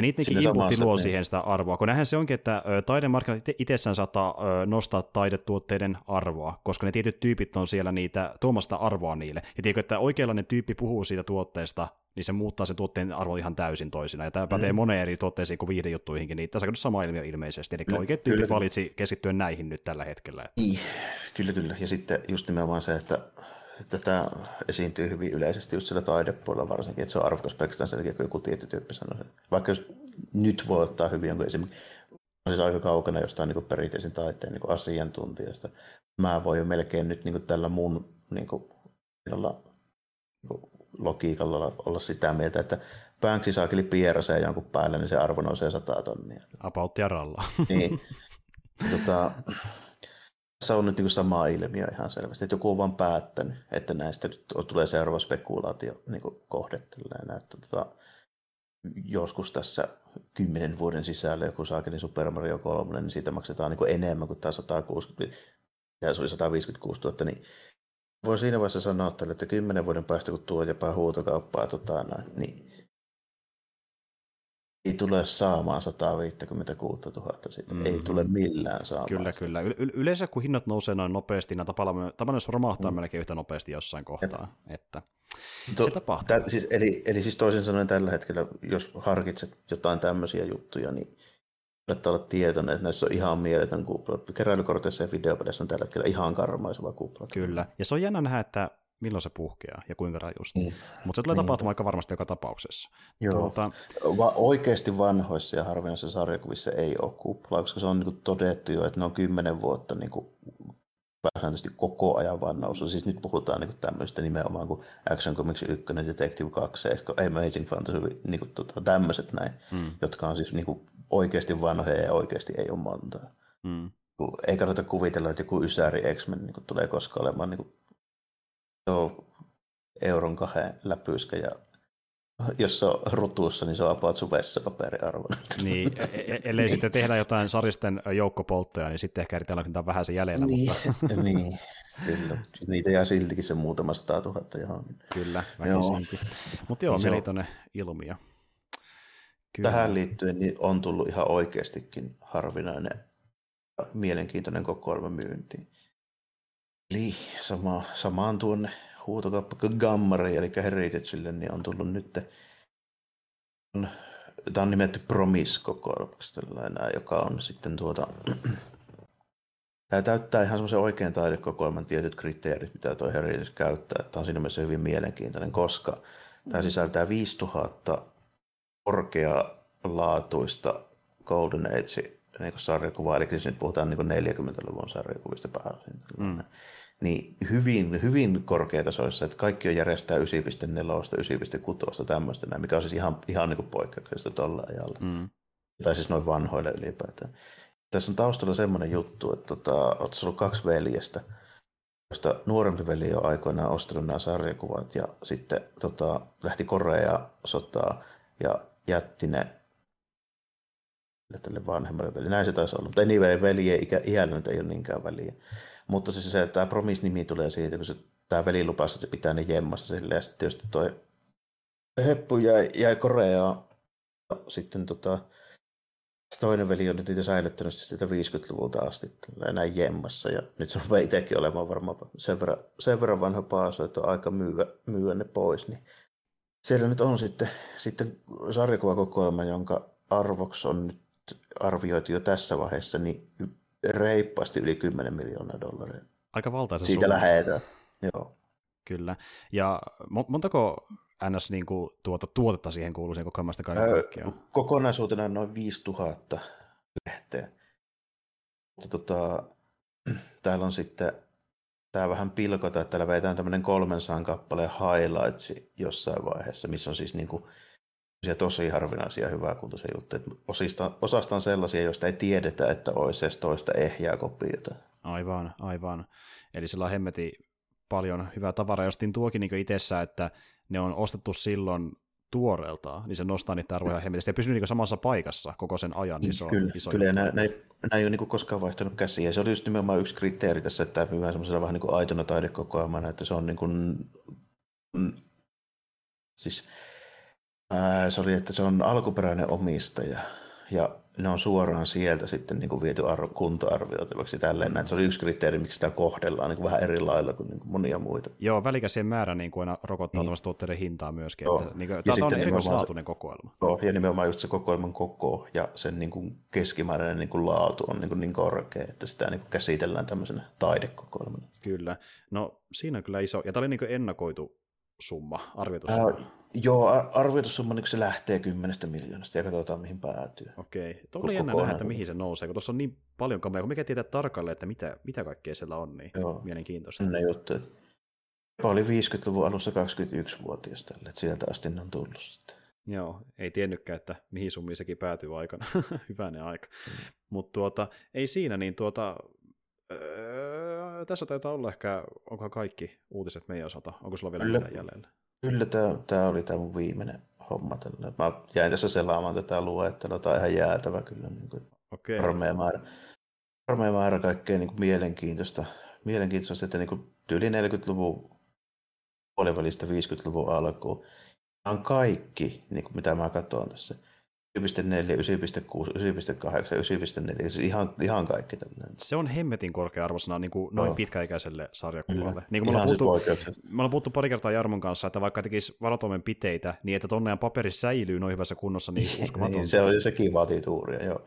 Hmm. Kyllä, niin kuin, että 40-luvun läpyskä, jolla on niin 9.6 tai 9.8, niin se on oltava niin kuin, ja niitä ei ole todennäköisesti muita kuin nämä nimenomaan erikoislaatuinen tapaus. Mutta tuota, tässä ehkä taitaa olla pikkuinen meidän kuulumisjakso, saatiin hyvin käyty taas läpi vähän pelisarja tota, niin, niin, uutishommia. Tuota, ää, me tullaan tässä lähiaikoina niin silleen jatkamaan, että niin kuin joku tietääkin jo tässä vaiheessa, joka on kuunnut Bad Batch-jaksoja, että niitä vedetään aina pari viikon välein, ja sitten sinne välissä julkaistaan muita jaksoja, ja vaikuttaa siltä, että me tullaan ensi viikolla pitkästä aikaa tekemään teemajakso. Niistä on vähän taukoa nyt tässä lähi- lähiaikoina, mutta niihin palataan taas pikkuhiljaa, koska meillä on aiheita jemmassa aika monta, niitä riittää, mutta tuota... Näin Ai joo, aiheita ei lopu. no ne ei kyllä tosiaankaan lopu kesken. Että me palataan jälleen kerran ensi viikolla ö, uuden aiheen merkeissä, ja tuota, ei muuta kuin ensi kertaan, ja moi kaikille. Joo, kiitti ja morjesta, moi.